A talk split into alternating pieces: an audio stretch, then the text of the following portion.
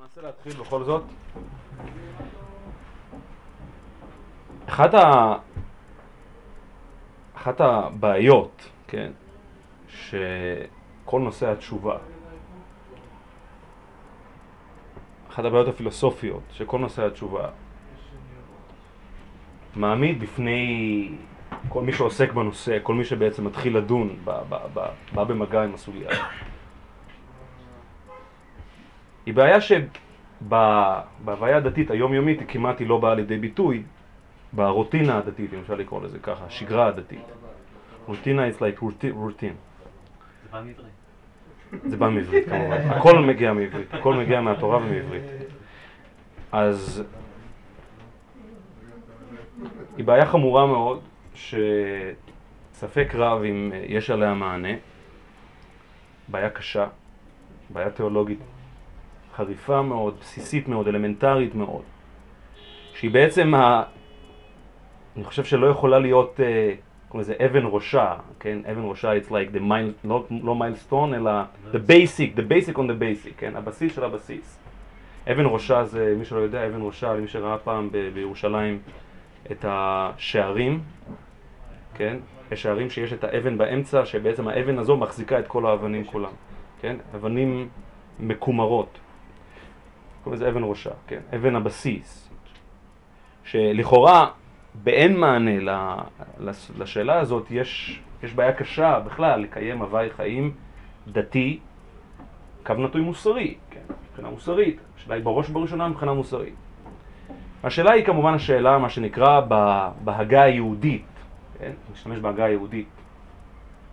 בחירה וידיעה. או אם תמצאו לומר, שאלת האחריות. Responsibility question. איך אפשר לבוא ולתבוע מאדם לקחת אחריות במידה והפעולות שלו והמעשים שלו וכל האורחות חייו הם למעשה קבועים וידועים מראש. עכשיו כשאני אומר קבועים וידועים מראש זה לאו דווקא במישור התיאולוגי, קרי יושב לו איזה אלוהים בשמיים ומכתיב מראש כך וכך יעשה פלוני, כך וכך יעשה אלמוני או כלשון הגמרא, פלוני יהיה צדיק, פלוני יהיה רשע, כן, 40 יום המלאך אומר זה יהיה צדיק, זה יהיה רשע, זה יהיה עני, זה יהיה עשיר. זה גם, זה מתכתב גם עם הקשרים נוספים. אנחנו יודעים שהיום שהגנטיקה מאוד מאוד מפותחת. גנ... גנטיקה. גנטיקה. מה אומרים בעברית גנטיקה? לא, לא. אומרים לא, גנטיקה. כן. גנטיקה. אז זה לא, זה לא בעברית. גנטיקה is like gen, genetic, gene. אז גנטיקה, אנחנו יודעים שבסופו של דבר, כן, היום ה... שיש מיפוי, מיפוי מדויק, כן, האנושות, הציוויליזציה האנושית הצליחה למעשה ליצור מיפוי מדויק של הגנום האנושי, זה אחד, אני לא יודע כמה אתם יודעים, אחד מההישגים המדעיים החשובים של המאה ה-20, שאגב התרחשו בעשור האחרון של המאה ה-20, בשנות ה-90 של המאה ה-20, שהצליחו להגיע למיפוי מושלם של 100% מן הגנום האנושי. קרי, אנחנו יודעים בסופו של דבר, כיום, כל חלקיק וחלקיק בגופנו, אנחנו יודעים את, המק... את המקור הגנטי שלו. אנחנו יודעים לזהות את המקור הגנטי של העובדה שהשיער שלך הוא בלונדיני ושהשיער שלך הוא שחור ושהציפורניים ושל הידיים ושל סך כל ולא פחות מכך. אנחנו יודעים גם לזהות גנטיקה, תקראו לזה גנטיקה מנטלית, מרכיבים נפשיים, כן, שנמצאים בנפש, שנמצאים בסופו שנמצאים בגנטיקה ומשפיעים על הנפש. כפי שלבטח אנחנו יודעים, אם אדם לוקה בבעיות נפשיות, סיכוי, סיכוי אה, לא מועט בכלל, שגם צאצאיו ילקו. וזה מטעמים גנטיים, לכל דבר ועניין. ואם אדם לא חכם במיוחד, סיכוי לא רע, לא רע בכלל שגם צאצאיו יהיו. אז פעם עוד היו חוקרים, כן? שהוא גדל בסביבה, שזה גם בטח הקשר תרבותי, סביבתי, אבל בראש ובראשונה גנטית. אין ספק, אבל אני אומר עוד פעם, היום הגנטיקה הפכה להיות מראה, תמונת מראה, שכאילו סך הפרופיל האנושי במישור הקוגנטיבי, קוגנטיבי יודעים מה זה, נכון?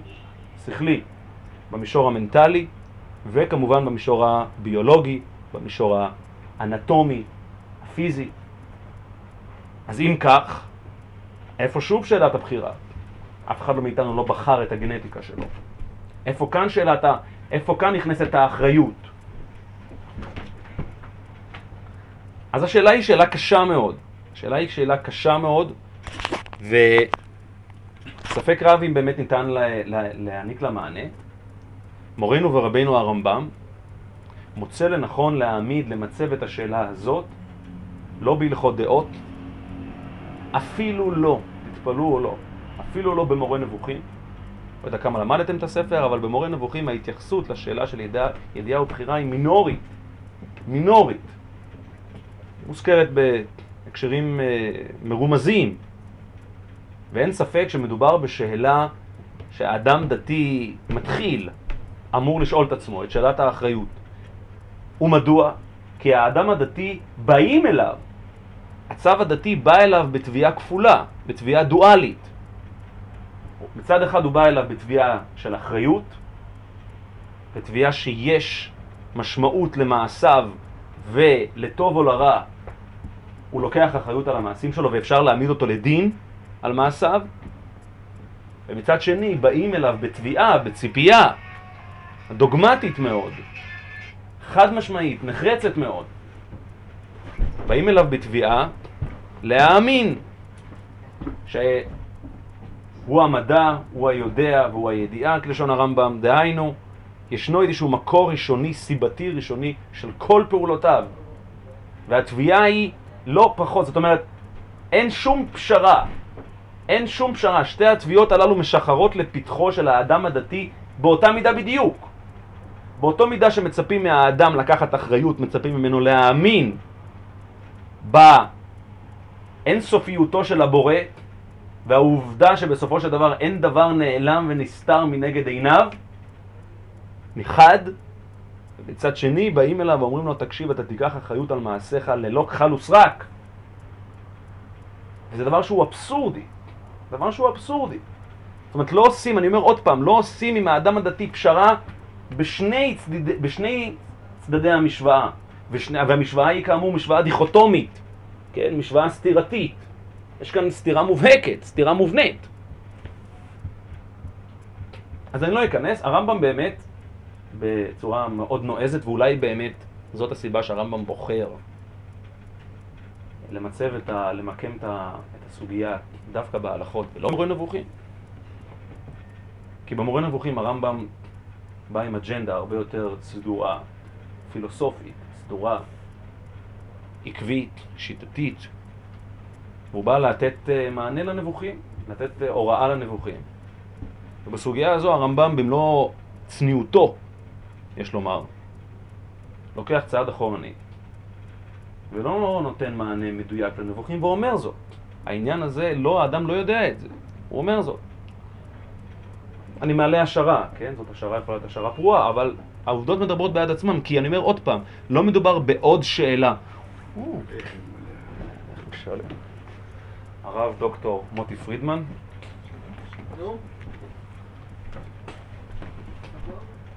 מה זה? הנה, כבר יש לך. אתה כבר מסודר. כן, כן. אתה מכיר את מוטי פרידמן? אה? לא, לא, זה לא מה שאתה חושב. לא, לא, זה מוטי ומנחם. לא, לא, לא, זה מנחם זה זה מוטי. על כל פנים, על כל, נכון, נכון. על כל פנים, אני קצת, אני אשלים לך, מוטי. אני מדבר על הסוגיה של הידיעה והבחירה, והעובדה שהקונפליקט הזה, המתח הזה, שבלתי ניתן באמת לאיזושהי הכלה פילוסופית, כן, תבונית, רציונלית, אני אומר שהתביעה הדתית שבאה בפני האדם הדתי היא תביעה כפולה ודיכוטומית, שהסתירה היא מובנית בתוכה פנימה.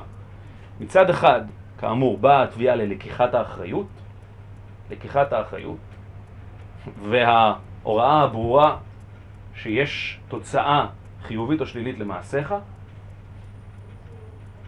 או אם תמצאו לומר ההנחה בדבר היותה של הבחירה, וההנחה הסותרת, ההנחה הדיכוטומית מאידך, היא הנחה שתובעת מהאדם להאמין בידיעה האינסופית של הבורא. ושהיא ידיעה שבסופו של דבר מכילה את סך כל ברואיו.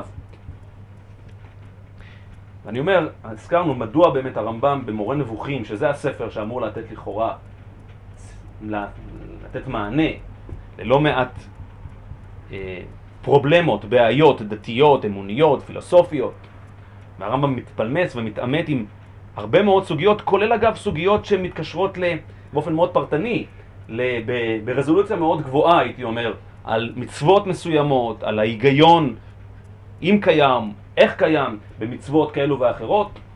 זאת אומרת, הרמב"ם לא, זה לא שהוא, הרמב"ם באמת מנסה באמת במורה נבוכים להציג איזושהי משנה סדורה וקולית. זאת אומרת, לא, באמת לא, לא להותיר ואקום.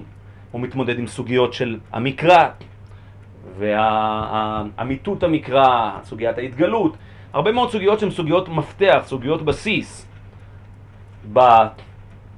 בדת היהודית, והן קרדינליות לאדם הדתי באשר הוא, ועם סוגיה כזו שהיא באמת באמת אלמנטרית, באמת ראשונית, באמת בסיסית, הרמב"ם לא מתעסק במורה נבוכים, ודווקא בהלכות הוא כן מתעסק, ובהלכות הרמב"ם מותיר את השאלה הזאת פתוחה, ומתעקש, ואפילו באיזשהו מקום הוא קצת מתמרמר על הרייבד, כן, שמשיג עליו לא מעט, שהוא מנסה לתת, אה, הוא אומר, אי אפשר. אחד, אז הרמב"ם יש לו את ה... הרמב"ם אומר שיש ידיעה פרטית ויש ידיעה כללית, סוגיות של ידיעות, אבל הרמב"ם, אני, אתם רוצים, אתם רוצים אני אקרא לכם, בהלכות תשובה אני אקרא. לא בדעות, זה בתשובה, אני אקרא. הוא נותן תשובה. אני אקרא, נו, מה יש פה להתווכח? בוא נקרא. לא, זה אגב, זה הראב"ד וזה הרייבד. הראב"ד הוא המקובל. כן. הוא לא היה מקובל. הוא לא היה תקופה. הוא לא היה מקובל. לא, הוא לא היה מקובל. הראב"ד הוא היה מקובל. מה? הרייבד שהסיק, רבי אברהם בן דוד, שהסיק על הרמב"ם, לפחות ממה שאנחנו יודעים, לא התעסק בקבלה. הראב"ד, מי? רבי יצחק סגינור, כן. כן, אבל הרייבד, כן, אבל היה את הראב"ד שכתב אגב, אני חושב שיש פירוש הראב"ד על ספר, ספר יצירה, כמדומני, שזה אין שום קשר עם ה... ומדובר בשתי תקופות, הוא מאוחר יותר. אמ, שמא תאמר, ולא הקדוש ברוך הוא יודע, ולא הקדוש ברוך הוא יודע מה שיהיה, וקודם שיהיה ידע שזה יהיה צדיק או רשע, או לא ידע, אם ידע שהוא יהיה צדיק, אי אפשר שלא יהיה צדיק. ואם תאמר שידע שיהיה צדיק ואפשר שיהיה רשע, הרי לא ידע הדבר על בוריו. דע שתשובה שאלה זו, משה זה בשבילך מוקדש, שתשובת שאלה זו ארוכה מארץ מידה ורחבה מיני ים, וכמה עיקרים גדולים והררים, רמים תלויים בה. שוב אני חוזר, וכמה עיקרים גדולים והררים רמים, כמה אברסטים יפים, תלויים בה. אבל צריך אתה לידע ולהבין בדבר זה שאני אומר, שכבר ביארנו בפרק שני מהלכות יסודי התורה, שהקדוש ברוך הוא אינו יודע מדעה שהיא חוץ ממנו כבני אדם, ודעתם שניים, אלא הוא יתעלה שמו ודעתו אחד, ואין דעתו של אדם יכולה, ואין דעתו של אדם יכולה להשיג דבר זה על בוריו, וכשם שאין כוח, ב... שאין כוח באדם להשיג ולמצוא אמיתת הבורא שנאמר כי לא יראני האדם וחי, כך אין כוח באדם להשיג ולמצוא דעתו של בורא וכולי. כאן הרמב"ם אומר, אני, כאן סליחה, אני קצת, כאן בא הרייבד ואומר, זה נראה שהרמב"ם מעניק תשובה, אבל הרייבד מעמיד את הרמב"ם קצת אה, על, על, על דיוקו, כן? אמר אברהם, לא נהג זה המחבר מנהג החכמים. שאין אדם מתחיל בדבר ולא ידע להשלימו. אתה לא יודע להשלים, אל תתחיל. אין לך תשובה, תגיד אין לך תשובה. שלא, שוב אני חוזר. היום היו אומרים שמאוד אמיץ. כן, שאין אדם מתחיל בדבר שלא ולא ידע להשלימו, והוא כבר החל בקושיות, והוא החל בשאלות קושיות. הוא החל בשאלות קושיות והניח הדבר בקושייה והחזירו לאמונה. זאת אומרת, אתה מתחיל עם רציונל, אתה מתחיל לחפש את הרציונל, אחרי זה אתה אומר אין רציונל. תגיד, אין רציונל. ויחזרו לאמונה, וטוב היה לו להניח הדבר בתמימות התמימים, ולא יעורר ליבם ויניח דעתם בספק. ואולי שעה אחת יבוא ערעור בליבם על זה. זאת אומרת, בסדר, יערערו על זה, ימשיכו הלאה. ואף על פי שאין תשובה ניצחת על זה, הטוב הוא לסמוך. טוב, כאן, בוא נגיד, הרמב"ם, הרבט בעצמו לא ממש קריינא דאיגרתא, הוא כן אומר משהו, אבל גם את זה אנחנו נניח כרגע. מה שאני אבל אני רוצה לומר, מה שאני רוצה לומר, שאני רוצה דווקא להתייחס פחות אל הרובד הפילוסופי ויותר לרובד האקזיסטנציאליסטי, מה שנקרא, קיומי. מכיוון שבסופו של דבר, מעבר לשאלה שהיא באמת ברובד תיאולוגי, ברובד פילוסופי, איך, איך, איך באמת אפשר לצפות מהאדם לקחת אחריות בעולם שהוא למעשה עולמו של הקדוש ברוך הוא, חד משמעית, אלא אם כן חלילה אנחנו כביכול מצמצמים, אני אשתמש במילה שהיא כביכול מילה שהתפתחה באמת כמה דורות לאחר הרמב"ם, אנחנו מצמצמים כביכול את מרחב ידיעתו של הבורא, כן? או אם תמצאו לומר, אפילו אנחנו מצמצמים את הבורא עצמו, כן? שזה היינו הך, לצמצם את ידיעתו של הבורא, הכוונה לצמצם את הבורא, לא צריך להגיד אפילו ידיעתו של הבורא. ואו אז בעצם אנחנו מניחים ש... שישנו איזשהו ואקום שבתוכו האדם פועל.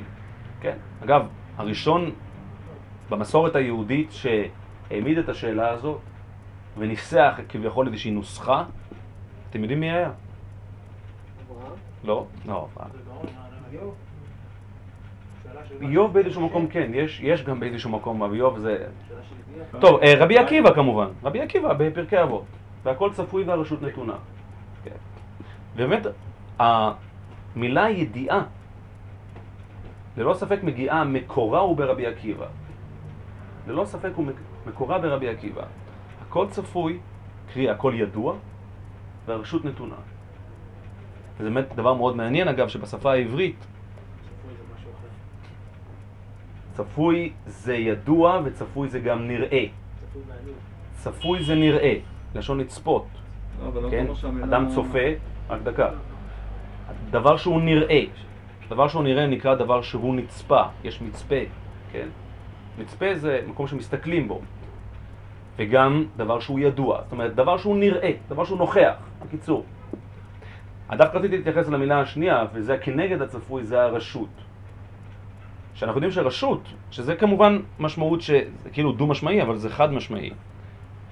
רשות היא גם נתינת הרשאה, כן, מה שנקרא סוברני, כן, אני נותן לך רשות לעשות כך וכך, אתה סוברני לעשות כך וכך, וגם טריטוריה נקראת רשות, רשות היחיד, רשות הרבים, נכון?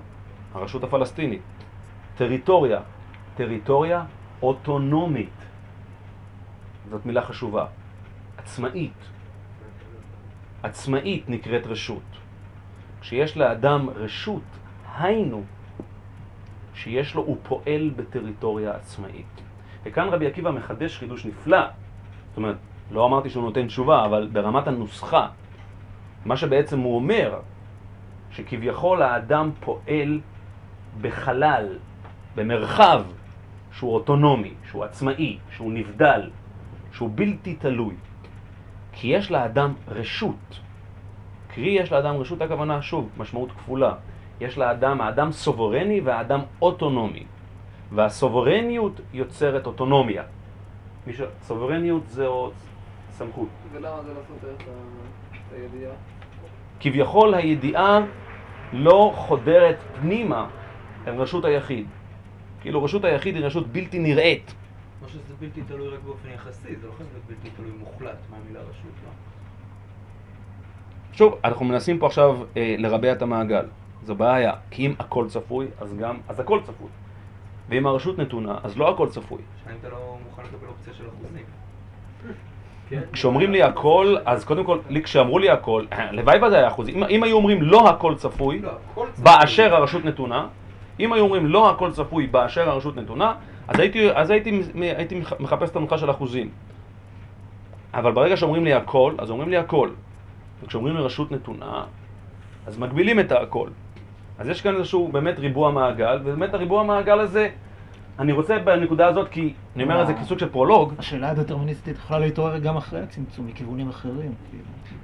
אתה מתכוון שהקבלה לא באמת העניקה תשובות. יכול להיות, אני לא אני- נכנסתי לזה, לא. הקבלה, אני, אני, אתה, אתה לקחת את זה למישור הזה, אני אמרתי שהמילה צמצום היא מילה שבאה, כן, אה, כמה מאות שנים מאוחר יותר, היא באה מבית, מבית המדרש הלוריאני, הארי, שהוא השתמש במילה צמצום, היה הראשון שהשתמש במילה צמצום, ואגב, יש פה גם כן, חוקרי חסידות קצת וזה, אז אנחנו יודעים שאחד הפולמוסים הבסיסיים, האלמנטריים, שהעת, שני ספרים מאוד חשובים בתולדות החסידות, קו נטוי התנגדות, שזה ספר התניא ו...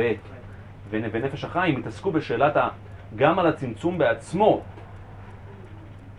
קוראים לזה ב- ב- בעגה החסידית, סוגיית הצמצום כפשוטו. מוכר? סוגיית הצמצום כפשוטו. האם באו החסידים ואמרו צמצום לא כפשוטו? כן? יש את מה שנקרא מקיף כל עלמין וממלא כל עלמין. אז האם היחס בין הממלא לבין המקיף, וזה באמת חסידים, וזה באמת משהו שמאוד מאוד השפיע גם על תפיסת היהדות, תפיסת הדת, הדתיות הח- החסידית, שבאה וזיהתה את עלית אתר פנוי מיני וכולי וכולי, שכביכול ההתנגדות, בית המדרש של הגר"א דווקא זיהה את הריקנות של העולם, ואת האפסיות של העולם, ואת ה, העובדה באמת, מה שנקרא צמצום כפשוטו, מבית המדרש של רב חיים ולוז'ינר, בואכה הגר"א כמובן. אבל באמת כאן אנחנו פותחים איזשהו, ככה, יציאה לסוגיה נרחבת בפני עצמה, שהיא סוגיה מרתקת, כי היא באמת סוגיה מרתקת בראש ובראשונה מבחינה, אה, מבחינה אנתרופולוגית, אה, תרבותית, היסטורית, להבין את. תולדות החסידות, התהוות החסידות והתנועה המתנגדת לה. היום כבר דברים הרבה יותר התשלשו, אז הרבה יותר קשה, הרבה יותר, יותר קשה לזהות את זה, כן? מבחינת החוויה הדתית החסידית לעומת החוויה הדתית המתנגדת, כן? הלא חסידית, החוץ חסידית. אמ, אבל זה, אלו באמת סוגיות, סוגיות מסתעפות, ובאמת סוגיות שבאמת, מה שאני באמת, אני גם, סך הכל אני גם רוצה לומר בזה, זה שבאמת היהדות באופן מתמשך ורציף התמודדה עם הסוגיות הללו באמת גם ברמה פרקטית, קו נטוי חווייתית. באמת, זאת אומרת, החסידים באמת התייחסו הרבה יותר למימד החווייתי, באשר המימד החווייתי נושא בתוכו אלמנט תיאורגי. אתם יודעים מה זה תיאורגי? כן, לא. תיאורגי זה לנהל קשר, אה, קשר פנימי, תיאו, תיאורגיה. חיבור פנימי תיאולוגי עם, עם הבורא, דבר ש... דבר שבבתי המדרש האחרים לא, לא, לא יעלה על הדעת בכלל. וזה הכל באמת דווקא דרך החשיבה העצמית של האדם, העצמאית, האוטונומית, בית המדרש, התלמוד, השכלתנות, ולא משהו שהאדם מתמזג ויוצא ליערות ויוצא לשורר ובכלל לתת מקום לספונטניות הדתית. אה, טוב, יש, יש כאן שוב הרבה מאוד תת סוגיות שמסתעפות, אבל מה שאני אני רוצה להתרכז בבסיס. אני רוצה שוב לקחת את הסוגיה הזו ולמצב אותה בנקודת בסיס אחרת, והיא נקודת הבסיס הקיומית. שבסופו של דבר, כפי שאני אומר, המתח הזה, הקונפליקט הזה, מובנה בחוויה הדתית של האדם,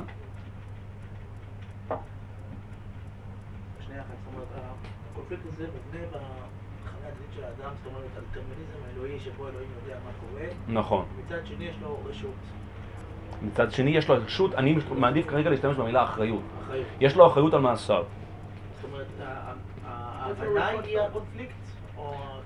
כן, זאת אומרת, העובדה, ההכרה הזאת בדבר אינסופיותו של הבורא, ללא ספק, היא אמונת הבסיס היהודית, היא אמונת הבסיס היהודית, והיא אמונה ש... היא אמונה ש... ה- היא באה לידי ביטוי גם, גם בתפילה, זאת אומרת, גם בתפילה אנחנו באים ומבקשים מהקדוש ברוך הוא, כן, שאתה חונן לאדם דעת, אה, השיבנו בתשובה שלמה לפניך, וכולי וכולי, דברים שהם בבסיס הדטרמיניסטי. זה נכון שאנחנו לא מבקשים מהקדוש ברוך הוא, לא מצינו תפילה, לא מצינו תפילה, לפחות מה שאני מכיר וזוכר, אין תפילה על צדיקות. יש תפילה כן, אנחנו מתפללים בבוקר, והרחיקנו מדי, ואל תביאנו לידי ניסיון, ולא לידי... והחזרנו בתשובה שלמה לפניך, זה לא להיות צדיק. לא, יש כבר אחרי כביכול שעשית חטא, אתה לחזור בתשובה. אין בקשה, אין בקשה על הצדקות. זאת אומרת, תעשה אותי צדיק. אין בקשה כזאת. יש, אני אומר עוד פעם, שים חלקנו ב- עם האם. שים חלקנו עם האל, נו בסדר. לא, אולי רציתי באמצע השאלה, רציתי גם לשאול גם... על הצדיקים. על הצדיקים ועל החסידים, זה לא על- זה לא על עצמך, תשמור על הצדיקים, זה תפילה על הצדיקים, על החסידים, ועל זקני שארית עמך בית ישראל ועד פתע סופריהם. מה? אז הוא אמר, ושים חלקנו עמהם. זאת אומרת שאני אהיה כמוהם. מה? יהי רצון שלא יחטא עוד, ולא, זה לא, עזוב, זה לא תפילה, זה לא תפילה הרבה, זה לא כן? צדיקות, לא- לא לא. לא, אין- זה גם בקשה, צדיק, אין. תפילה, מה זה? To be, אין to be צדיק, כאילו, להיות צדיק. אין תפילה שאני אהיה צדיק, כאילו, יש תפילה, תשים אותי עם האם. לא, יש תפילה, יש תפילה להיות חכם למשל, אתה חונן לאדם דעת. יש תפילה להיות חכם. אדם רוצה לא, להיות חכם, כאילו. אה, כן, כן, נכון, נכון. או זו אמר, מי אמר? אה, יהיה רצון שלא יחטא. לא, בסדר. בקשה מאוד אמורפית, כללית, תפילה מאוחרת מאוד. לא, לא לא לא צדיק. תאר ליבנו עבדך באמת. צדיקות זה למעבר, זה כאילו בעל נפש באמת. וכאלה. לא, לא, תעשה אותי, לא, זה שבת. לא, מדי. אחלל שבת. מה, זה לא... מישהו שדן על רבי מאיר מי שלא השכנים שבת. הוא צדיק? הוא לא שומע אותך. שראל. עזוב לא צדיק, שתפילה לא להיות רשע. בסדר, נו, אז... מישהו שמדבר לגבי אחד שהתפלל על השכנים שלו, נראה לי רבי מאיר זה היה, שהם יחזרו בתשובה, כן. שהיה צריך להתפלל שיחזרו בתשובה ושהם לא ימותו. אז הוא אמר לו, עד שאתה... אבל איך שאתה... אפשר להתפלל להם שיחזרו בתשובה? הרי זה דבר שהוא בידי שמיים. זאת אומרת, זה יראת שמיים. זה לא לא דבר שייך להתפלל עליו. אז אני אומר, דווקא לתשובה כן יש תפילה, החזרנו זה- בתשובה זה שלמה לפניך. כשאתה בא לתשובה שלך, אז אתה אומר, אני עשיתי חטא, אני מתפלל הזאת, קבל אותי בתשובה. לא. וכשאני מדבר על בן אדם אחר שהוא חוטא, אני אומר, ריבונו שלום, תחזיר אותו בתשובה. הוא ירצה, יחזור בתשובה, אתה יכול לומר, תקבל את התשובה שלו. אוקיי, אגב, בסדר, אני שומע, אני שומע, גם שהתפילה הזאת של השיבנו היא לא רק תפילה על קבלת התשובה, אלא על עצם התשובה. השיבנו, השם, חדש, טוב. בכל מקרה, טוב, אני, אני, אני אומר, אני רוצה שאלה קטנה, אם אפשר לדבר על הרלוונטיות של הדבר. זה כמו שאתה אומר, הרייבד, הוא אמר שלא צריך לדבר על זה. או, הרמב"ם מכיר אז צריך, מה שכן, נכון, לא- לא לכן-. נכון. עכשיו, אני בתור אדם ערבי לא כך מתחבר, אם אין לי כלים לענות על זה שגם הרמב"ם אומר ככה, אז למה, מה, מה מהותי ולכן, כאילו, למה הגעת? מה מהותי בקונפליקט הזה? או, אז אני, לכן, במזרח. לכן, לכן אני, לכן אני, כל מה שאמרתי עכשיו היה בסך הכל פרולוג לכותרת. מבוא לכותרת שמה שאני רוצה לומר בערבם של דברים, סיומם של דברים מקדימים, זה שאנחנו, אין, אין מנוס אלא באמת מלהניח לרגע, להניח לרגע או לא לרגע את הסוגיה הזו במישור הפילוסופי, במישור התיאולוגי, ולקחת אותה למישור אחר, למישור הקיומי. כי הקונפליקט בא לידי ביטוי גם במישור הקיומי. ללא ספק, אם אדם שיש לו קצת ערנות דתית, קצת קשיבות דתית, קצת איזשהו שיג ושיח אמיתי עם משהו ועם מישהו ומה שהוא מצפה מעצמו, עם העשייה הדתית שלו היומיומית והוא לא מצוות אנשים מלומדה, אין ספק שהנושא הזה הוא נושא שהוא הוא בבסיס.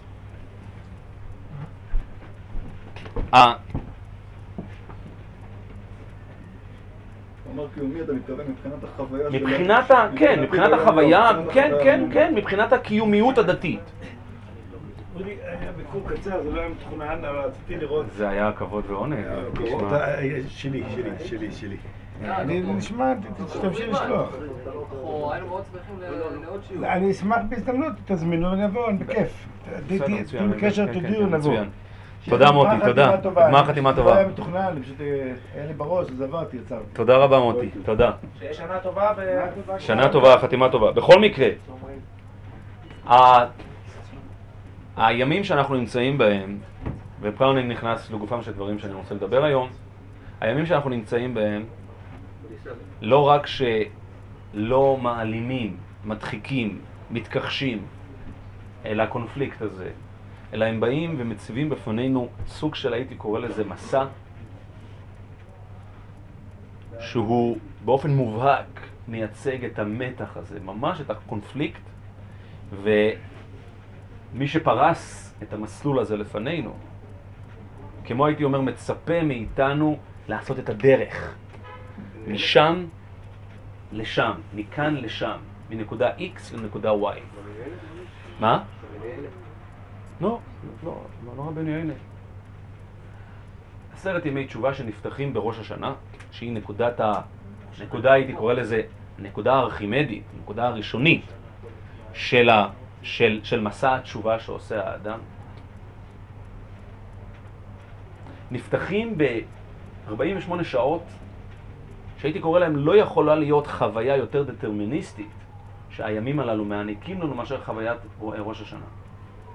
בראש השנה למעשה האדם אמור לפחות להביא את עצמו למקום שבו יש לו איזושהי ראייה בלתי מוגבלת, בלתי מעורערת, כולית, הרמונית, של השלמות האלוהית, של הידיעה האלוהית הגורפת, הטוטלית, שלא מניחה ולו ואקום של מילימטר אחד בבריאה. כן, כולנו מכירים את תפילת זיכרונות. תפילת זיכרונות היא בעצם, במילה אחרת, תפילת הידיעה. זיכרון הכוונה זה ידיעה מוקדמת, ידיעה, ידיעה ראשונית. זה נקרא, ראשון, זה, נקרא, זה, זה, זה נקרא זיכרון. זאת אומרת, יש לנו את המלכויות, שזה ההכרה באינסופיותו של הבורא, שזה ללא ספק הבשורה הגדולה של ראש השנה. אבל בתפילת מלכויות אנחנו בעצם לוקחים ועושים בעצם רזולוציה פנימה למה שאנחנו חייבנו וקיבלנו על עצמנו ואימתנו באלף בתפילת המלכויות. ומה שאנחנו עושים בזיכרונות, אנחנו עושים רזולוציה ואנחנו באים ואומרים בתוך המלכות הזו, קרי, בתוך הידיעה הזו, בתוך אותו זיכרון אלוהי ראשוני, היולי, בתוך אותו זיכרון, אין דבר נכחד, אין דבר נעדר, אין דבר נפקד. מחשבות אדם ותחבולותיו ויצרי מעללי איש, ברוך הבא אייל.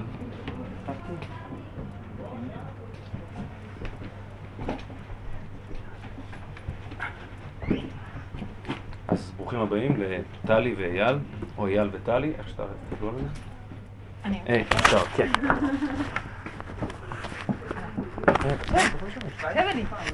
יופי. אז כאמור, אה, תפילת הזיכרונות היא בעצם הרזולוציה של, של תפילת המלכויות, שבאה בעצם ומזהה את אותה מלכות כידיעה, בעצם הופכת, עושה את המטמורפוזה הזאת ממלכות לידיעה. פשוט ידיעה. זיכרון זה מילה נרדפת לידיעה, ידיעה מוקדמת. ובאמת הדטרמיניזם הזה הוא מקיף, הוא מוחלט. לית אתר פנוי מיני, כן? בלשון הקבלי. לית אתר פנוי מיני הכוונה לית אתר פנוי מידיעתו. וכשאנחנו באים ואומרים מי לא נפקד כיום הזה, מעשה איש ותחבולותיו ויצרים על האיש וכולי וכולי, בעצם אנחנו מרוקנים לחלוטין את מה שנקרא הרשות נתונה. רוקנו את זה לחלוטין. הכל גלוי וידוע לפניך. וזה גלוי וידוע מאותו יום שהוא תחילת מעשיך. זיכרון ליום ראשון, כן? מאותו יום תחילת מעשיך. זאת אומרת, הנקודה ההיא היא נקודת הידיעה הראשונית שנושאת בתוכה את סך כל ההתרחשויות עד לאינסוף בכל שנות קיומה של הבריאה. לאחר מכן אנחנו עוברים לתפילת השופרות, שבעצם אנחנו מחפשים איך לספח את עצמנו אל הידיעה הזאת. איך אנחנו בתוך הידיעה הזאת, מה אנחנו עושים פה בתוך הידיעה הזאת. אנחנו מחפשים כל מיני דברים ראשוניים בהוואי הקולקטיבי. סליחה? זה כבר שעשית במלאכה. ברגע שהמלכת. כן, אני אומר, השופרות בעצם זה הניסיון להסתפח אל הידיעה. למצוא חלק ונחלה בידיעה הזאת. זה כבר שעשית במלכות. ברגע שקיבלת... לא, המלכויות מדברות באופן קוסמולוגי, מדברות לגמרי במישור הקוסמולוגי המופשט, מדברות על איזושהי הכרה בדבר מלכותו של הבורא. יופי, אז ברגע שהכרת, אתה בתוך זה. לא בהכרח, לא בהכרח, מכיוון שיכול להיות שאתה... השאלה היא איך אתה בתוך זה במובן החיובי. אז אתה מנסה לעשות כל מיני טריקים בשביל להצטרף במובן החיובי. זאת אומרת, ללכת ל... ללכת ל... זה מספיק בידיעה הזאת. מה זה? להשתמש במילה ידיעה כל אתה הזמן. כבר עושה את זה. עברת למצב הקיומי, מה אכפת לי מידיעה? אני מדבר על חוויה כרגע. כי אני קרוב הזיכרון- אליו, לא קרוב אליו, הוא נמצא, לא נמצא. קרוב אליו או לא קרוב איזה אליו. ידיעה ראשונה יש לבן אדם שחווה, שמכוון בראש לא, אני, לא, אז פה, חשוב להיות לנו מה. האופן שבו, האופן שבו, כאילו. האופן שבו. אז אני אסביר. האופן שבו המלכות בסופו של דבר יכולה לבוא לידי ביטוי היא אך ורק בזכות הידיעה. קרי, אם אני לרגע חוזר למשוואה של הכל רשות, הכל, הכל צפוי והרשות נתונה. ברגע שאתה מעניק את הרשות, קרי, את הסמכות, את הסוברניות ואת האוטונומיה אל ישות אחת ויחידה, שזה האלוהים בכבודו ובעצמו, אין מנוס מלשלול... סליחה? העצמית שלך, לא לא, אין? לא, רק דקה, אני אומר עוד פעם. בהנחה שהמלכות היא אינסופית, בהנחה שהמלכות היא בלתי מוגבלת, הדרך היחידה שלה לממש את מלכותה היא הידיעה. ידיעה היינו שאין שום תת-רשויות, ואקום, ואקומים, כן? חללים פנימיים ש, שאליהם היא לא יכולה לחדור פנימה. זאת אומרת, בהנחה שכפי שאני אומר, ישנם רשויות נתונות, אז המלכות היא מוגבלת. אז המלכות היא לא אינסופית, ובסך הכל מדובר על הרבה מאוד מלכויות. אז המלכות היא אחת מיני רבים. אם אנחנו מניחים את הנחת המלכות, הידיעה היא הנגזרת, נגזרת הלוואי הבלתי נמנעת, המחויבת. ההנחה הזאת של ועל המדינות בו יאמר, איזו לחרב, ואיזו לשלום, איזו לרעב, וכולי וכולי. הנה לנו דוגמה למשל, שבאים ואומרים, המדינות בו יאמר. מה יש במדינות? המדינות, המדינות יכולה להיות אשליה אופטית. זה לפחות לפי, ה, לפי הטקסט. יכולה להיות אשליה אופטית שהמדינות יש להן אוטונומיה. אבל אנחנו יודעים שלב מלכים ורוזנים כביכול. זאת אומרת, שגם האוטונומיות, גם הרשויות שכביכול נתונות, גם הן לא נתונות. מלך מלכי המלכים. הביטוי בסופו של דבר של המלכות לא יכול לבוא לידי ביטוי, אלא אך ורק ב... בקבלה והכלה של אינסופיותה של הידיעה, נקודה. ובמילה אחת קוראים לזה זיכרונות. השופרות זה בסך הכל הדרך למצוא את עצמנו, למצוא מסילות שלנו בתוך הידיעה הזאת. אחד הדברים המאוד בולטים בראש השנה, זה שבראש השנה האדם מדבר על הכל, חוץ מאשר על עצמו. למעט מקרים מאוד מאוד בודדים. שאגב, גם את זה הוא מדבר, הדיבור העצמי של האדם על עצמו, זה כחלק מראש השנה, מהיותו של ראש השנה, מתוך עסקת החבילה הזאת של עשרת ימי תשובה, אבל באופן פרטני, פרטיקולרי, מסוים, כן? ביחס לראש השנה, ראש השנה אין שום דיבור עצמי. הדיבור העצמי, או אם תמצאו לומר התבוננות עצמית, מה שנקרא אינטרוספקציה, התבוננות עצמית, בחינה עצמית, לא קיים בראש השנה. אין שום דיבור עצמי. ואדרבה ואדרבה, אותו דיבור שללא ספק מייצג כביכול את הנבדלותו של האדם, אינדיבידואל, אינדיבידואליותו של האדם, כן? יחידאיותו. האדם בסופו של דבר יש לו דרך אחת ויחידה לבטא את עצמו במובן האינדיבידואלי הטהור, וזה, ה... וזה מה שיש לו לומר. בראש השנה כשאדם בא להעמיד את עצמו, שקראתי לזה להסתפח אל הידיעה, הוא לא מדבר, הוא נופח, פשוט נופח. זאת אומרת, הוא הולך לאיזושהי נקודת בסיס ראשיתית שהיא לגמרי גנרית, היא לגמרי משותפת למין האנושי. כולנו נופחים באותו מידה. כולנו נופחים באותו מידה. אנחנו מתחילים... לא להיות- השופר. מה? לא השופר. כמובן. אנחנו, אנחנו uh, מתחילים להתבדל כשאנחנו פותחים את הפה. כן. אגב, משהו נפלא שראיתי, אחד מהראשונים דווקא פחות מוכרים, דבר נפלא בשפה העברית. יש לנו בספר קהלת, כמות זה, כן מות זה, ומקרה אחד יקרה את כולם. מכירים, נכון? ספר קהלת. אז הוא אומר שכמות זה, המילה כמו, כמות, זה כמותו. אומר שהנקודה הזאת שבני האדם משתווים היא מה שנקרא יורדי דומה, שהם סותמים את הפה. יורדי דומה זה אלה ש... שיש מצבות מעליהם. אלו הם יורדי דומה. הנקודת ה... נקודת ההשתוות היא בסתימת הפה. כמות. כמות, הכוונה, בדיוק, כמות זה, זה מה שאומר קהלת. קהלת אומר, כמו שזה מת, זה מת. כמות, ומפה מגיעה, מפה מגיעה המילה, מגיעה המילה בעברית כמותו. זה כמות זה. כמות זה הכוונה שיש להם נקודת מכנה משותף, אבל האב טיפוס, הארכיטיפ של המכנה המשותף, הוא המוות. המילה מוות אה, בנויה על האל מוות, וכמילה כמו גם לא. אבל זה אני פחות אה, יכול לאשר. נכון, זה אני פחות יכול. המילה מוות אבל מופיעה מופיעה בתנ"ך הרבה. אה, גם? יכול להיות, אני אומר, אבל אם אתם רוצים את המקור המיתולוגי, אז אה, יש את ג'רי. בכל מקרה, אבל זה דבר נפלא, כי נקודת ההשתוות היא סתימת הפה, אבל סתימת הפה במובן גם שאין פוטנציאל לפתיחת פה. זאת אומרת, לא צריך שאדם בהכרח יפתח, מספיק שיש לו מה לומר. ואדם שאין לו מה לומר, אז הוא באמת מאבד את הייחודיות האינדיבידואלית שלו. ובכל מקרה, בראש השנה אנחנו דווקא הולכים למכנה משותף מאוד בסיסי. מאוד בסיסי שהוא הפרה-פתיחת הפה. הוא הנקודה המקדימה לפתיחת הפה.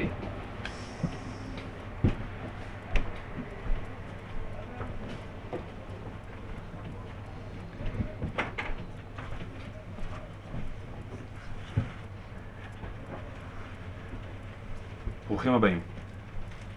הדבר שאני שואף אליו, מה שאני בעצם מנסה לומר, שכאשר אנחנו בעצם, בצורה שהיא, אין מנוס ממנה, אני אומר עוד פעם בצורה גם אמיצה, מבחינת המתווה הדתי יש כאן משהו מאוד אמיץ. כי בראש השנה לא רק שכאמור אנחנו נתבעים להכיר, זאת אומרת באותו מידה שאנחנו נתבעים להכיר באינסופיותו של הבורא, בקוליות האינסופית הזאת, אנחנו גם נתבעים להבין את המשמעות התיאולוגית. זאת אומרת, לא די לנו במלכויות. היו יכולים לעשות לנו את החיים הרבה יותר קלים. מבחינת ההתמודדות, כאמור, לא רק הפילוסופית, אבל גם בראש, מבחינת ההתמודדות הדתית.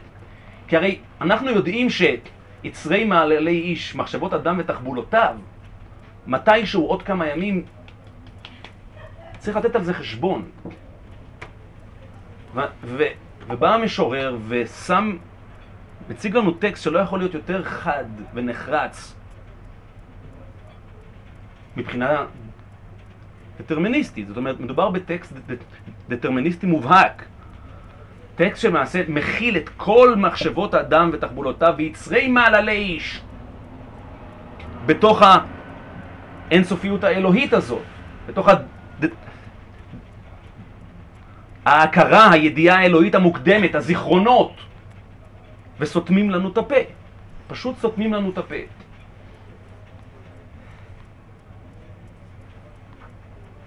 ובאותה מידה בדיוק, כאמור, גם מצפים מאיתנו שלא להתבונן בתוכנו פנימה. זאת אומרת, או אני אנסח זאת, אני אנסח זאת בצורה שונה, אין התעסקות בנושא האחריות. אני רוצה עכשיו להגיד אמירה שהיא אמירה מאוד חריפה, מחודשת מאוד, אבל לטעמי היא אמיתית.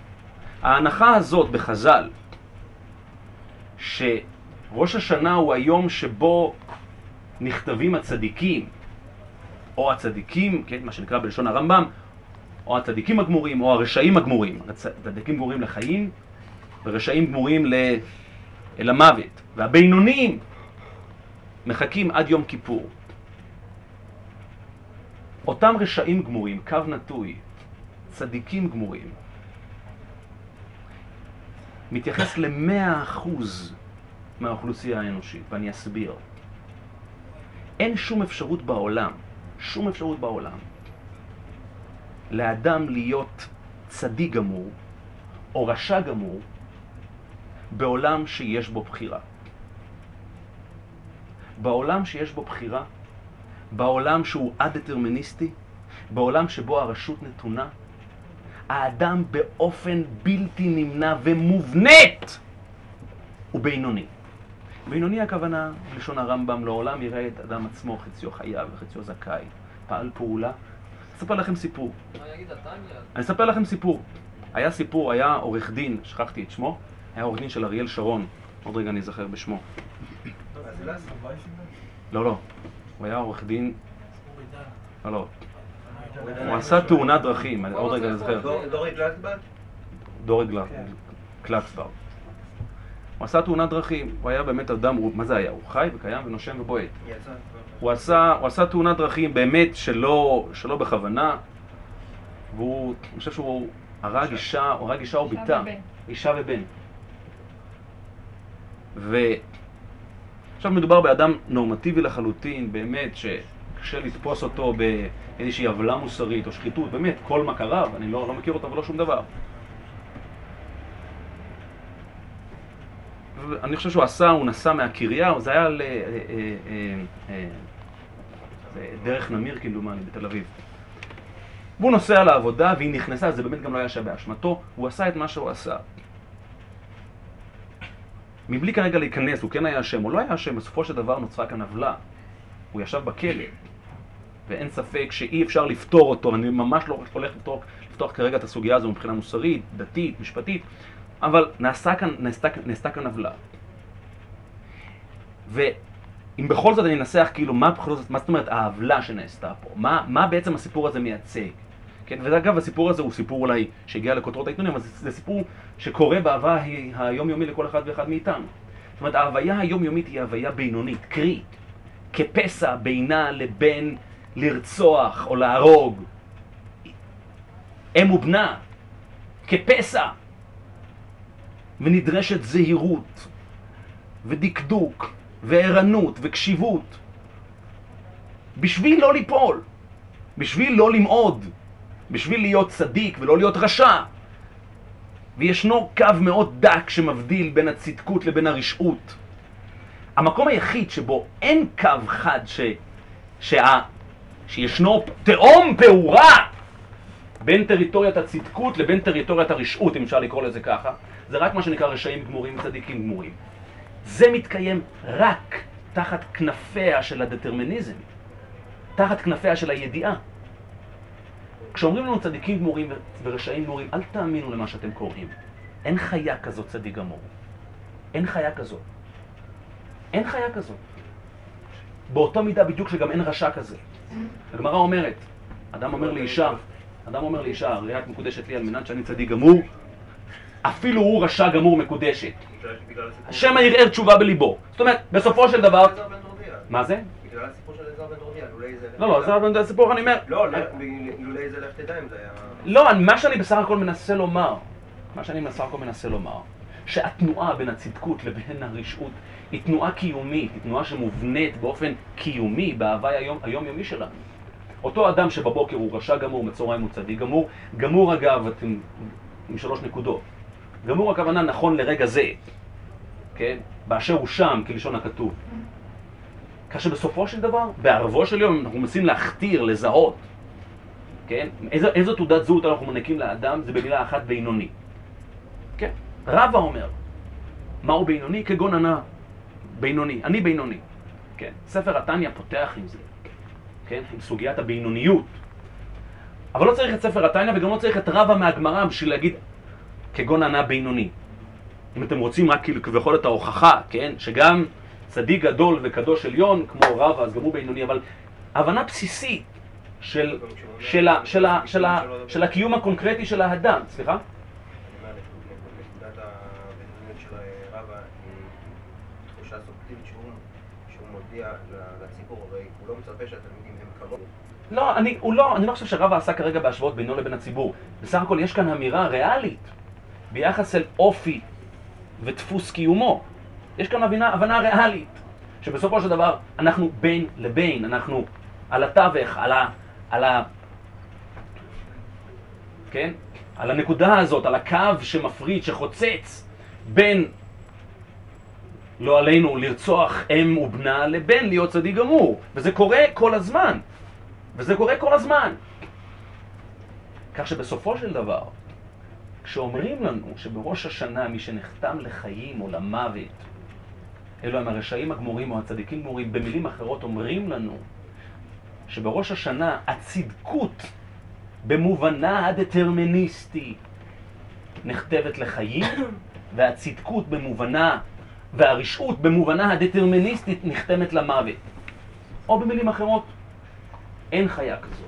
זאת אומרת, יש כאן אמירה, יותר ממה שיש כאן אמירה, כביכול ביחס אל הפרוצדורה, מי נכתב לחיים, אין כאן אמירה פרוצדורלית.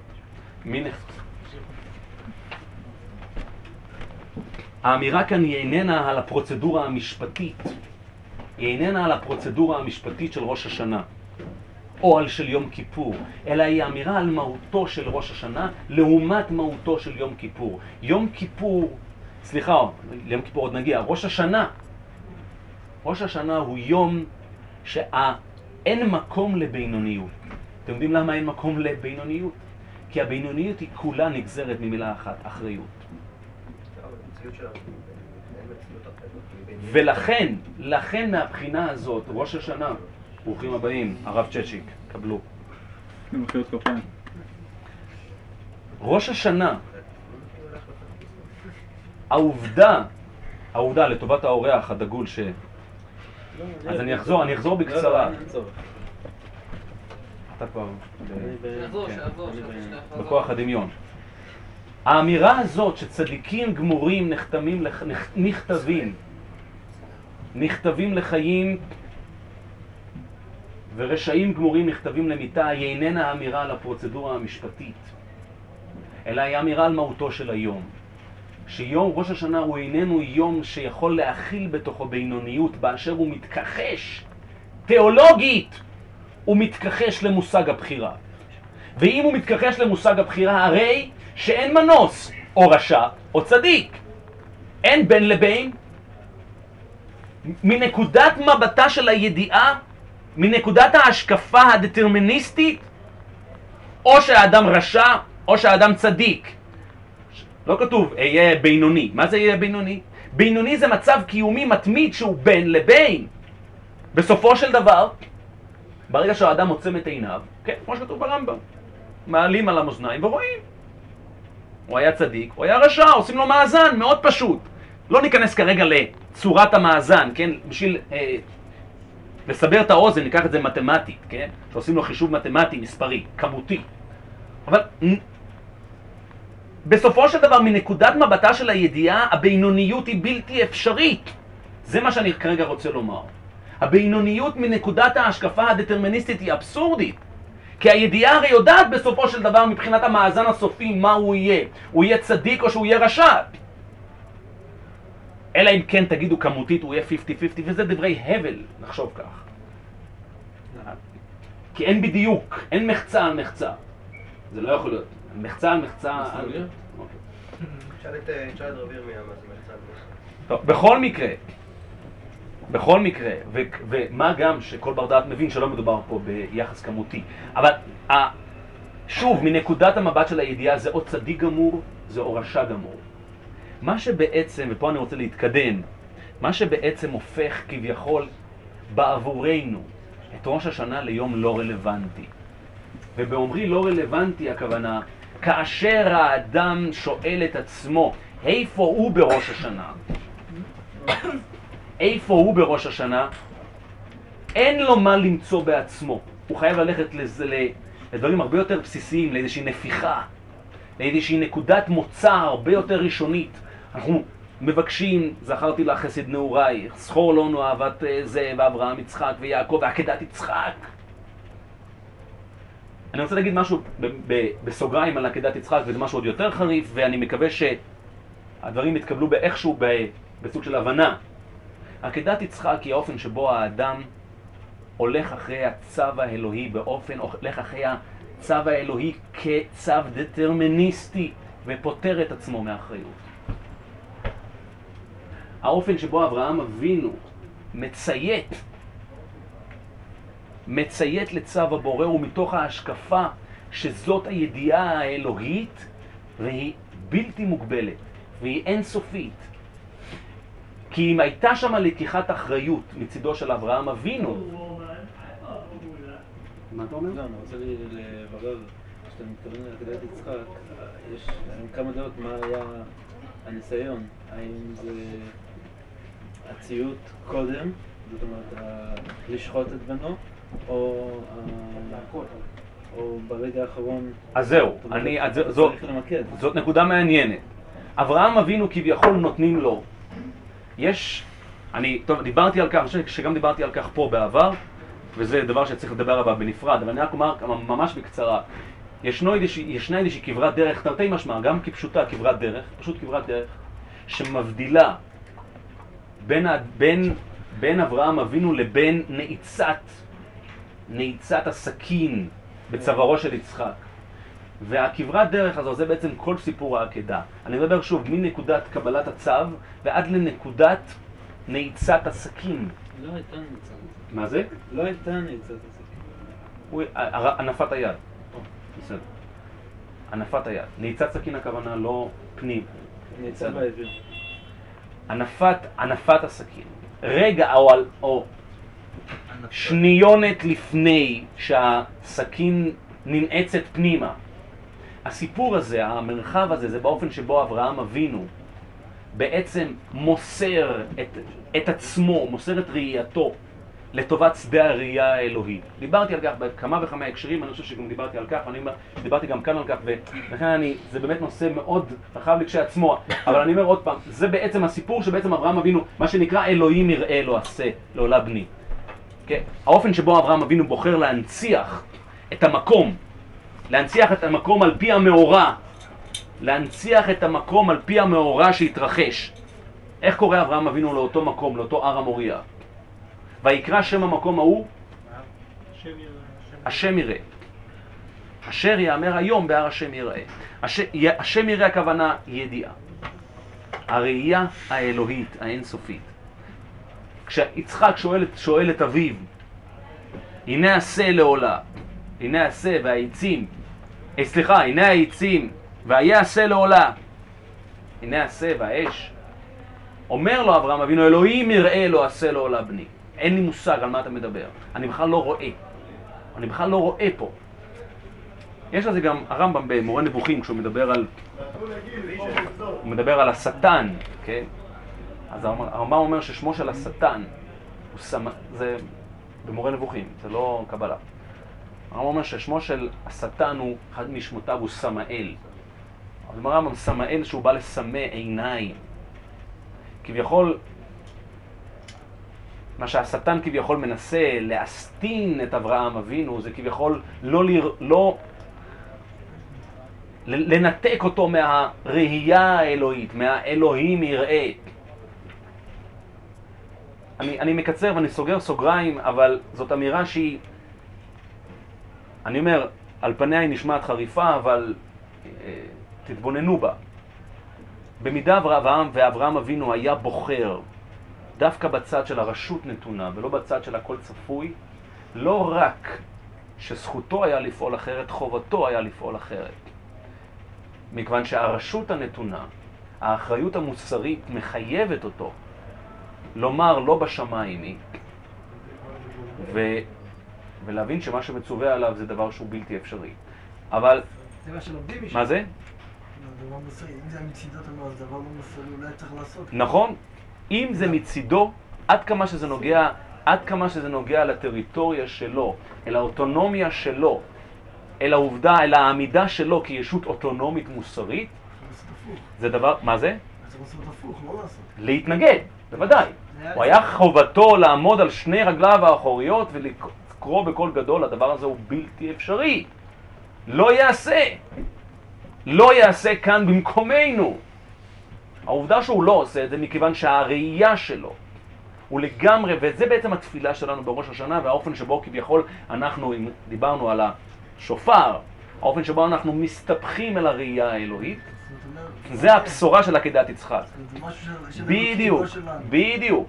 ולכן האופן שבו אנחנו, התפילה שבאה לאחר זיכרונות, התפילה שבה, האופן שבו אנחנו מנסים לאתר את עצמנו בתוך הזיכרונות, בתוך מי לא נפקד כהיום הזה, בתוך אותה ידיעה אלוהית אינסופית, זה שופרות. ושופרות זה עקדת יצחק כמובן. זה בעצם האופן שבו אנחנו הולכים אל המקום ההוא. אבל מכיוון שאנחנו פנינו ליום כיפור, אז אנחנו נשים לרגע את ראש השנה. נצא מראש השנה החוצה לקראת יום כיפור. המסע שעושה האדם, ופה אני רוצה קצת אפילו לדבר על המסע שכביכול הציוויליזציה האנושית, של האנושות בכלל. האופן שבו האדם בעצם מתרחק מההתחברות הבלתי אמצעית אל הבורא. מההתחברות אל, ה... אל הראייה האלוהית. כן, עוד מעט חג הסוכות, ממשמש ובא, אחד המצוות זה ראיית פנים באזהרה, יראה כל זכורך. כמו שחז"ל אומרים. חז"ל אומרים, מדוע עיוור פטור מראייה? כשם שבא לראות כך בא להיראות. נכון? זה גמרא, גמרא במסכת חגיגה, מי שפעם למד את הדף הראשון בחגיגה אז הוא מכיר זאת. הראייה היא הדדית. הראייה היא, זאת אומרת שיש כאן, זה בעצם הסיפור של הראייה, שאשר יאמר היום בהר השם ייראה. בכל, מה זה? תלוי בהערות הבח. אה, כן? טוב, בשביל זה יש כאן אה, תלמודיסט בקהל. אה, בכל מקרה, אז בית המקדש, ובית המקדש מייצג זאת כמובן. כן, בית המקדש זה הר המוריה. הר המוריה, הפעם הראשונה שמופיע בית המקדש, או המקום הזו באופן כלשהו, זה כמובן עקדת יצחק. ו... מה העניין של אה, האדם הראשון גם נברא שיכפר על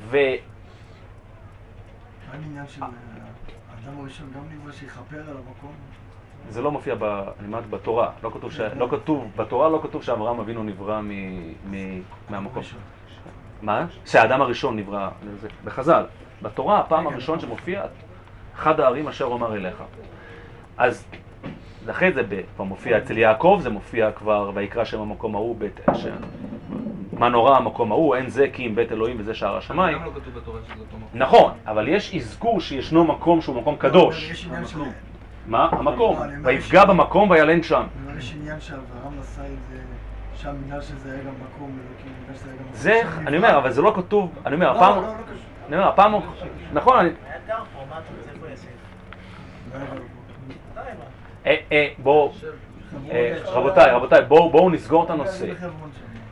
אבל, ו, ואני אני, כאן אני, אני באמת באמת מדבר ברמה מאוד מאוד מאוד בסיסית וכותרתית, כי הנושא הוא רחב מאוד, אבל מה שאני רוצה לומר ברמה כותרת, שככל שהאדם יתרחק מהמקדש, נקרא לזה כך, או יתרחק ליתר דיוק מהחיבור הבלתי אמצעי והקרוב, האינטימי, שלו, שלו עם הקדוש ברוך הוא, שלו עם הידיעה האלוהית, בקיצור, הוא יותר לקח, הוא יותר לקח אחריות על חייו. במובן מסוים הוא יותר התבגר. במובן מסוים הוא יותר התבגר. כל מה שמוכר לנו כהקנון ההלכתי, המסגרת ההלכתית, היא התפתחות הרבה יותר מאוחרת מאשר, דוגמה, בית ראשון. ששם למשל התפילה היא הרבה יותר ספונטנית, היא הרבה יותר קרובה, היא הרבה פחות אה, ממוסדת. האסור והמותר, פחות טקסט. פחות יותר. טקסט, יותר, כן, יותר ספונטני, יותר... שוב, אה, אה, לא התעסקו עם תפילה. שלמה אה, אה, רבותיי, רבותיי, רבותיי, כן, אה, לא היה תפילה במובנה ההלכתי והממסדי, אוקיי? אה, תיקון הכללי לא היה? מה? תיקון הכללי. תיקון הכללי כנראה כן. זה כנראה כן היה, ברור. אה, בכל מקרה, תשמע, מהיום- לא אה. טוב, אה, רבותיי, רבותיי, רבותיי. מה שאני רוצה לומר, מה שאני רוצה לומר, וגם את זה אני אומר בצורה עדינה ובצורה מרומזת, שהאחריות שלוקח האדם, אם תמצאו לומר, האדם, זה היום תחילת מעשיך, זיכרון ליום ראשון. זאת אומרת, הייתה נקודת, נקודת חידוש העולם, הנקודה שבה הידיעה האלוהית התגלתה. שהכל מתחיל ומרוכז ומתומצת בנקודה ההיא שכלפיה אנחנו מכוונים בראש השנה. ואתם יודעים, יש את ההתרחבות, או היקום מתפשט, כן? מאז ניוטון אנחנו כבר יודעים שהיקום מתפשט. ההתפשטות, ואנחנו יודעים שההתפשטות היא אינסופית. ומתרחקים כביכול, כן, כמטאפורה אני אומר זאת, אבל לאו דווקא כמטאפורה. מתרחקים מנקודת המפץ הגדול, מהנקודה שהיה חידוש. העולם יצא מאין ליש. העולם יצא מאין ליש, והולכים ומתרחקים. היקום מתפשט. שוב, אל תיקחו את זה במובן הפיזיקלי, יש לזה כמובן אה, מובן פיזיקלי, אבל תיקחו את זה במובן המ- המטאפורי. העולם מתפשט, קרי מתרחק מנקודת המפץ, מנקודת החידוש. עכשיו, מה קורה? קורה תהליך כפול. מצד אחד, ישנה התרחקות מהידיעה האלוהית. ישנה התרחקות ממה שנקרא הכל צפוי, וישנה התבצרות והתעצמות של מה שנקרא רשות נתונה. אדם נהיה אוטונומי, אמנציפציה קוראים לזה, עצמאות. בדיוק. וייתם כאלוהים יודעי טוב ורע. וייתם כאלוהים יודעי טוב ורע, כבר אמרו, כבר אמר את זה כבר מישהו, מאן דהוא. בגלל שאנחנו פחות יודעים את זה שהוא יודע, או שבאמת זה... כי אנחנו יותר עצמאיים, אנחנו פחות, קוראים לזה אטרונומים. אטרונומים הכוונה תלותיים. מן האטרונומיה אל האוטונומיה, מן התלותיות אל העצמאות, מן ראש השנה אם תרצו, ליום כיפור. נכון מאוד, נכון מאוד, נכון מאוד. אומר, מצד אחד אנחנו יותר עצמאים, אבל מצד שני אנחנו גם יותר כאילו, אנחנו מקבלים איזושהי עצמאות, ואז אנחנו הולכים לפורמליות של החוק היבש, ואוזקים את עצמנו בחזרה, כי אנחנו אומרים, אנחנו יותר מדי קטנים בשביל להחליט, אז בוא נמצא איזה סעיף יבש. שומע את ההערה? שומע את ההערה? חכה איתה כמה דקות. ה- זאת אה, אה, הערה משמעותית. אני, רק דקה, אה, ברשותכם, רבותיי. ההתרחקות הזו, ההתרחקות, ההתפשטות, נושאת כאמור בחובה, וכאן מאוד מאוד חשוב להבין, ואני אומר, ואני אומר דבר, מה זה? עד ההסתר פנים של היום כאילו. בדיוק, על זה נאמר ואנוכי אסתר אסתיר. ואנוכי אסתר אסתיר הכוונה שהידיעה שלי לא תהיה תקפה כביכול, הרשות נתונה. ניתנת האוטונומיה, ניתנת האפשרות ליצירת טריטוריה אישית, להתבדלות, למידור. זה באמת המעלה שהיה בעצם בחטא שם. נכון, נכון, נכון, אני לא, נכון, נכון, נכון, נכון, אלו הם שני צדדים של אותו מטבע, אלו הם שני צדדים של אותו מטבע. המסע שעושה האדם ביום, וכאן אבל חשוב לי להדגיש, לא מניחים לנו, לא מניחים לנו, לא אומרים לנו, לכו ישר ליום כיפור, ועוד רגע אני אתייחס ליום כיפור. תובעים מאיתנו לעשות את המסע של התשובה דווקא בנקודת האבסורד. דווקא במה שנקרא זיכרון ליום ראשון, דווקא במה שנקרא עקדת יצחק, דווקא בשלב שנקרא אצל לקאן, קורא לזה השלב הפרה-ורבלי. כן, אתם יודעים, אצל לקאן, לא, שמעתם, לא שמעתם? כן, איש חכם קראו לו לקאן, שהתעסק בהתפתחות האדם, מבחינה מנטלית, מבחינה, אה, אה, מבחינה מנטלית, קו נטוי אנטומית, אה, פסיכית, נפשית. אז יש כמה שלבים, את השלב האנאלי, השלב הוורבלי, אז יש שלב ורבלי, שלב ורבלי או שלב הדיבור, יש שלב פרה-ורבלי. השלב הפרה-ורבלי זה השלב שבו האדם הוא נופח, הוא תוקע בשופר, זה השלב הפרה-ורבלי. והאדם הולך אל השלב הוורבלי, האדם הולך אל השלב שבו הוא עומד בזכות עצמו, הוא מדבר את עצמו ואת עצמיותו בלבד. וכאן אני מגיע ליום כיפור. יום כיפור מצוות היום, אם מצוות היום של ראש השנה היא בנפיחה, מצוות היום של יום כיפור היא בדיבור. לא בתשובה, בדיבור. אני אקרא את דברי הרמב"ם. אפילו מצוות התשובה כביכול איננה מופיעה. מצוות עשה, אומר הרמב"ם, כל מצוות שבתורה, בין עשה, בין לא תעשה, אם עבר אדם על אחת מהן, בין בזדון ובין בשגגה, כשיעשה תשובה, לא כתוב עליו לעשות תשובה, כשיעשה תשובה, וישוב מחטאו, חייב להתוודות לפני האל ברוך הוא, שנאמר, איש או אישה כי יעשו ויתוודו את חטאתם אשר עשו, זה וידוי דברים. וידוי זה מצוות עשה. כיצד מתוודים? אומר, אנא השם חטאתי, אביתי, פשעתי לפניך ועשיתי וכולי וכולי, וזהו עיקרו של וידוי. כל המרבה להתוודות, הרי בעניין זה, הרי זה, הרי זה משובח. אני שם רגע את, את, את הרמב"ם בצד, אני רוצה דווקא להתייחס לדברי הרמב"ן בפרשה האחרונה שקראנו בשבוע שעבר, הלא היא פרשת ניצבים.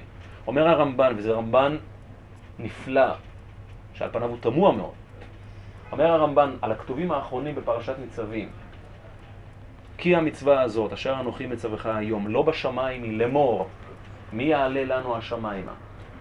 ויקחיה לנו, וישמיענו אותה ונעשנה. ולא מעבר לים היא וכולי, כי קרוב אליך הדבר מאוד, בפיך ובלבבך לעשותו. אומר הרמב"ן, זוהי מצוות וידוי. זוהי מצוות תשובה שהיא הווידוי, שהיא וידוי דברים. כן, בבקשה. יש כאן מקראות גדולות? אני אפילו לא חושב שהוא אומר...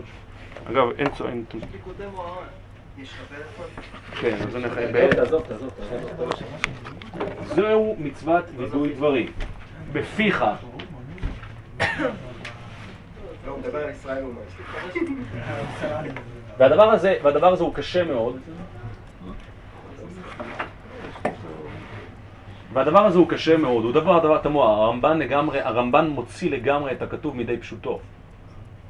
הפסוקים, איפה יש, יש תשובה, והרמב"ן מתחיל עם זה שיש בצר לך ושבת עד השם אלוהיך וכולי, מצוות התשובה מופיעה בפרשת ניצבים, אבל היא לא מופיעה בקונטקסט הזה. הקונטקסט הזה מדבר על התורה, הוא לא מדבר על התשובה. מה בין הפסוקים העוסקים בתורה לבין עניין הווידוי? זה אומר הרמב"ן מצוות וידוי. ואיך זה מתכתב אם לא בשמיים מלמור? אני רוצה להגיד הערה נוספת על, על, על, על הפסוקים. הפסוקים אומרים לא בשמיים מלמור מי יעלה לנו השמיימה ויקחיה לנו וישמיענו אותה ונעשנה. מה זאת אומרת ויקחיה לנו וישמיענו אותה? במידה ובאמת התורה תקועה בשמיים, רק דקה, לא. במידה והתורה תקועה בשמיים, אז אנחנו בסך הכל צריכים, אנחנו בסך הכל צריכים סבל שיבוא, ייקח מטוס או חללית, יעלה. ויביאנו אותה, ויביאנו אותה ונעשנה. מה זה וישמיענו אותה? כבר עשינו את זה גם. המסנג'ר, השליח, הוא לא אמור להשמיע, הוא אמור להביא. התורה תקועה מעבר לים, צריך בסך הכל רב חובל שיעלה, איזה מלאך שיעלה על אונייה, ייסע, לא, אבל אודי בידיים של איך זה מתחבר למשה? מה זאת אומרת? לא עלה מתחבר? למעלה להביא כן, אבל? היה לפי זה מתן תורה, שאלוקים נתן פה למעלה. אז שאלה, שאלה יפה, אני רוצה דווקא בהקשר הזה להביא דברי רש"י. כי קרוב אליך הדבר מאוד אומר רש"י, התורה שבכתב ובעל פה. וזה רש"י תמוה. מה רש"י מכניס פה תורה שבכתב ובעל פה? מה, מה העניין של... מה? תשובה. אני אקרא את דברי הרמב"ן. כי אין הדבר נפלא ורחוק ממך, אבל קרוב אליך מאוד לעשותו בכל עת ובכל מקום, וזהו טעם בפיך ובלבבך לעשותו, שיתוודו את עוונם ואת עוון אביהם. תתחיל מההתחלה. הרמב"ם, אה, אוקיי, אז אני אעשה סדר בדברים. הרמב"ן מדבר על מצוות התשובה, בוודאי שהוא מדבר על תשובה, כי הוא מדבר על הפסוק שעוסק בפרשת התשובה, שזה בצר לך ושבת עד השם אלוהיך, שזה בפסוק ב', שזה בפרק ל' של חומש דברים, פסוק ב'. והרמ, והרמב"ן מותח קו בין פסוק ב' לבין פסוק י"א, שפסוק י"א. שזה עשרה פסוקים לאחר מכן, פסוק י"א אומר, כי קרוב אליך הדבר מאוד בפיך ולבבך לעשותו. מדובר בשתי פרשיות שונות לחלוטין. מי, ש... מי שפתח חומש, מדובר בשתי פרשיות שונות. כי המצווה הזאת אין לזה שום קשר לפרשיית התשובה. והרמב"ם מותח את הקו בזה שהוא מזהה את המימוש של בצר לך ושבת עד השם אלוהיך באמצעות בפיך ובלבבך לעשותו. אומר הרמב"ן, כי אין הדבר נפלא ורחוק ממך, אבל קרוב אליך מאוד לעשותו בכל עת ובכל מקום, וזהו טעם בפיך ובלבבך לעשותו, שיתוודו את עוונם ואת עוון אבותם בפיהם. זה דבר תימה, זה דבר שהוא תימה, הרמב"ן הזה. אתם יודעים שאחד ה... אחת הגמרות היותר ידועות, שכל אפילו חילוני מצוי יודע, יודע להזכיר ולדקלם, זה את הסיפור הזה של תנורו של. של... תנורו של החנאי. וכשהחכמים באו וראו את כל ההתגלויות, וקורות בית המדרש יוכיחו, ואמת המים תוכיח וכולי וכולי, אז הביטוי הידוע, שלוש, שלושת המילים הידועות, לקוחות מהפסוקים כאן, לא בשמיים. לא בשמיים. עכשיו, לא בשמיים היא... לא בשמיים. לא בשמיים, וכאן בעצם חכמים זיהו, כאן חכמים זיהו, כאן חכמים זיהו, שלא בשמיים הייתי קורא לזה אולי הכותרת היותר מהותית והיותר מייצגת למה שנקרא תורה שבעל פה. או אם תמצאו לומר הסמכות האוטונומית, האוטונומיה המוחלטת של האדם, שאלת על המצוות ועל החוקים, האוטונומיה של האדם לחוקק, האוטונומיה של האדם לקבוע מהו טוב ומהו רע, וייתן כאלוהים יודעי טוב ורע.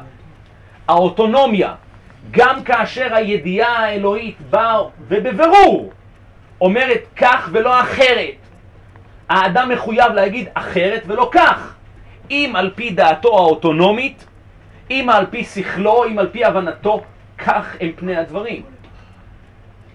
מוריי ורבותיי, יום כיפור זה בדיוק היום שבו ניתנו תורה שבעל פה. זה מה שנקרא לוחות שניות. לוחות שניות זה בדיוק מה שנקרא תורה שבעל פה. יום כיפור זה יום שהאדם פותח את יום הכיפורים. הפסיעה הראשונה שעושה האדם ביום כיפור, אתם יודעים על מה, על מה, במה מתעסק? איזה אישיו קוראים לזה? איזה, איזה נושא פותח האדם רגע עוד לפני שהוא נכנס ליום כיפור? נדר זה בעצם נדר, רק דקה, נדר. כל נדרי זה תפילה שיהודים נוהגים להגיד. לפני כל נדרי, על דעת המקום ועל דעת... אה, כן. אגב, בישיבה של מעלה ובישיבה של מטה. מבקשים מהישיבה של מטה. זה לא מספיק הישיבה של מעלה. אבל בסדר, טוב. יש גם עוד לפני כן, לב טהור ברא לי אלוהים, ויש גם אה, את הווידוי של רבי נסים מאוד. ויש את עוזר רוח צדיק. בסדר, אה, רבותיי, קצת רצינות. כן, ואומרים גם גמר חתימה טובה, הרבה דברים. בקיצור, אה, התפילה הראשונה, האישיו הראשון שהאדם פותח, האישיו הראשון שהאדם פותח ביום כיפור זה הנושא הזה של ההתחייבות העצמית. ג'רי, הנדר הוא בעצם, הנדר הוא בעצם סוג של איסור. הנדר הוא בעצם סוג של איסור שהאדם אסר על עצמו, שהאדם אסר על עצמו באופן שהוא לגמרי, לגמרי אוטונומי. זאת אומרת, אין שום ישות חיצונית שמחייבת אותו לעשות כך ולא אחרת, אלא רק הוא עצמו. רק הוא עצמו. הדבר שעומד בבסיס הרעיון, תרצו לזה, הפילוסופי של נדר, ההנחה, המטה ההנחה הפילוסופית שעומד בבסיס הרעיון של איסור נדרים, זה בעצם היכולת של האדם לקבוע את האסור ולקבוע את המותר, והוא קובע את זה בפיו. זה דבר שהוא בלתי נתפס, קוראים לזה איש כי יפלי לנדור. זה פלא. הרמב"ם קורא לזה הפלאה. איש כי יפלי לנזור. נזיר נקרא אפילו חוטא. זאת אומרת, זה בניגוד לידיעה האלוהית. אבל ידיעה אלוהית ודיבורו של האדם, מה לוקח? דיבורו של האדם לוקח. למה אין הפוך? הוא לא יכול להתיר דברים? יש גם, יש גם להתיר נדר, בוודאי. אז יש גם מטרת נדר. אה, למה, למה להתיר דברים? בסדר, שומע. לא אגב, סליחה, חכמים, התורה אמרה 40, באו חכמים אמרו 39, הם התירו משהו. בוודאי, בוודאי. יש גם מושג שבא, כן, אפילו יש מושג שנקרא, זה סוגיה ארוכה, סוגיה ארוכה, ולא נפתח כרגע את כל המטריה, אבל סוגיה ארוכה במסכת סוטה שנקראת הלכה עוקבת מקרא. יש כמה וכמה דוגמאות. שמעתם על הסוגיה הזאת? לא שמעת על הלכה עוקבת מקרא? תינוק, זה יש בגיל בגט, יש. בסוטה, יש ב... מה? 40 כי זה נקודה. יש לעקור, חכמים יכולים לעקור דבר מהתורה בשבע, אל תעשה. וישנם וישנם דוגמאות, והנושא הוא... ה- מה שאני מנסה לומר, בעצם שהמסע שעושה האדם ביום כיפור הוא המסע של הציוויליזציה האנושית ככלל, והאומה היהודית בפרט, והאדם כעולם קטן. יום כיפור הוא יום שהוא. כולו דיבור עצמי. האדם מדבר רק על עצמו. ופה אני רוצה להגיע לחידוש הגדול, לחידוש הגדול שבא לידי ביטוי, לחידוש קו נטוי המצווה הגדולה של יום כיפור. ומה בעצם הסיפור של מצוות וידוי? תראו, מצוות התשובה, או פעולת התשובה, היא פעולה הגיונית, היא דווקא פעולה שהדת, הדת, זה, זה דבר ש... מה בעצם הדבר הבסיסי? שואלים ילד, מהי תשובה? תשובה זה, אדם היה ילד רע, אדם היה אדם רע, מהיום הוא מחליט להיות אדם טוב, הוא משתפר. מה? לא, לא, למה תשובת משקל? היית, היית רע, עד היום הייתי רע, מהיום אני טוב. זאת אומרת, התשובה, מה עושה אותך? רגע, שנייה, המסע שעושה התשובה, המגמה של התשובה, היא מכאן ולהבא. אדם רוצה להיות אדם טוב. הוא הבין שמה שהוא עשה זה, זה הדבר רע, וההבנה הזאת מביאה אותו לכלל מסקנה שמעתה ואילך עליו להתנהג באופן שונה. הוא התנהג באופן שלילי, מעתה ואילך עליו להתנהג באופן חיובי. בסדר. זה בסדר, אני כרגע לא מדבר על תנאי התשובה והטכניקות של התשובה.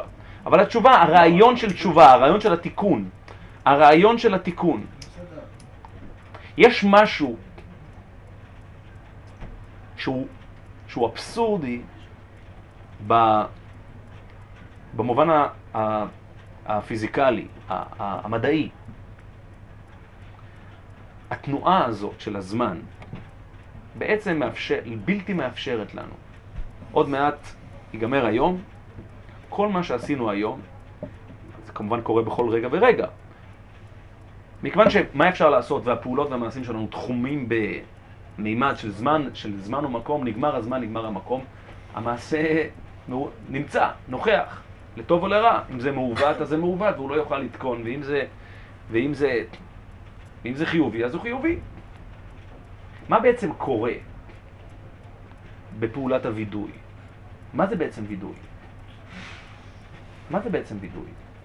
בווידוי עושה האדם בעצם מסע שהוא לגמרי רטרוספקטיבי, מסע שהוא לגמרי תנועה שסותרת בהגדרתה את התנועה של הזמן, שהיא לגמרי הולכת מן העבר אל העתיד. בעצם האדם נמצא בנקודת הווה והוא הולך אל העבר. עכשיו, ב, עכשיו זה גם יתרה מכך. בפעולת הווידוי לכשעצמה, אני מדבר על הווידוי לכשעצמו, שאני אומר עוד פעם, זהו הליבה של מצוות יום הכיפורים. המצווה של יום הכיפורים היא מצוות וידוי.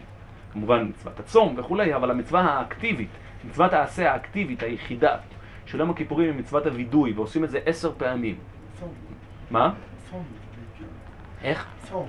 אני אמרתי, למעט הצום, המצווה האקטיבית, מצוות צום זה מצוות לא תעשה, או מצוות עשה, אבל מצווה, סליחה, סליחה, מצוות עשה, אבל המצווה האקטיבית, צום האקטיבית, צום זה פסיבי. המצווה האקטיבית שעל האדם לעשות, המצווה האקטיבית, לא, המצווה האקטיבית שעל האדם לעשות, הפעולה, אקטיבית זה פעולה, המצווה האקטיבית היחידה של חובתו של האדם לעשות ביום כיפור זה מצוות הווידוי. מה קורה בווידוי? בווידוי בעצם מה שעושה האדם, האדם מנצח את תנועת הזמן. כשאדם מנצח את תנועת הזמן הוא מנצח את, הת- את, ה, את הבסיס של, הת- של הדטרמיניזם, של התנועה הזאת, שתנועת הזמן ששולטת על האדם ולמעשה לוכדת אותו. כולנו לכודים בזמן. אין דבר שהוא יותר צפוי מאשר תנועת הזמן. היכולת של האדם, היכולת של האדם להכיל את ההכרה שלו, את ההכרה המופשטת שלו, ומתוקף ההכרה להפוך, כביכול, אני מזדקק למעשה שעשיתי לפני חמש שנים, ואני חוזר לאיזושהי נקודה הכרתית שהייתי בה. אני מתוודה על המעשה, וכביכול אני בוחר בו מחדש. אני כביכול מבצע בחירה מחדש במעשה, רק הפעם אני מבצע אי בחירה, אני בוחר במעשה מנקודת מוצא נגטיבית. אני מזהה אותו כנגטיב. בעצם שאפשר לשנות פה לכאורה גם את העניין של מה שהיה לפני זה, זה משהו מעל הזמן. זה משהו שהוא אתה רוצה לשנות את הדבר, את העבר. המימדי, בוודאי. אולי באמת במילים גם לפני השם, זאת אומרת, כתוב בהוויה. נכון, השם הש- זה י' כ' ו' כ', עניין של הוויה לעבוד את הזמן ומקום. לפני השם, זאת אומרת, מעל ההוויה, מעל הזמן. אני שומע. לפני השם תתארו. אני שומע, כן, יש בזה, כן. רמז. סוג של קודש הקודשים כזה, כן. טוב, אפילו מצאו לזה רמז בכתובים, אתם רואים? אז אני אומר עוד פעם, הווידוי הוא למעשה האופן שבו ההכרה, ההכרה הופכת להיות כל כך מכרעת, כל כך משמעותית.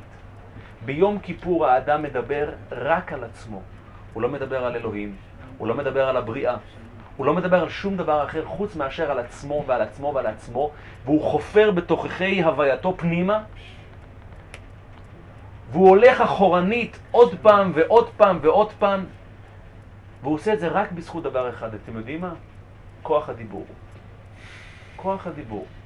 כוח הדיבור, הוא מדבר את עצמו לדעת, הוא לא מפסיק, בדיוק כמו שאמרת, הוא לא מפסיק לדבר את עצמו לדעת. ואם חלילה יש לאדם בעיה עם האמינות של דיבורו, למשל שהוא לא עומד בדיבורו, למשל כשהוא נודר נדר, אז אין לו מה להתחיל את היום בכלל. זאת אומרת, דיבור... He's out of the game, אומרים. הוא מחוץ למשחק. מה זה? הדיבור מוציא מהעומק שלו. הדיבור מייצג את הכרתו האישית, האינדיבידואלית, הפרטית שלו, שהוא, והמבחן הוא מבחן הדיבור.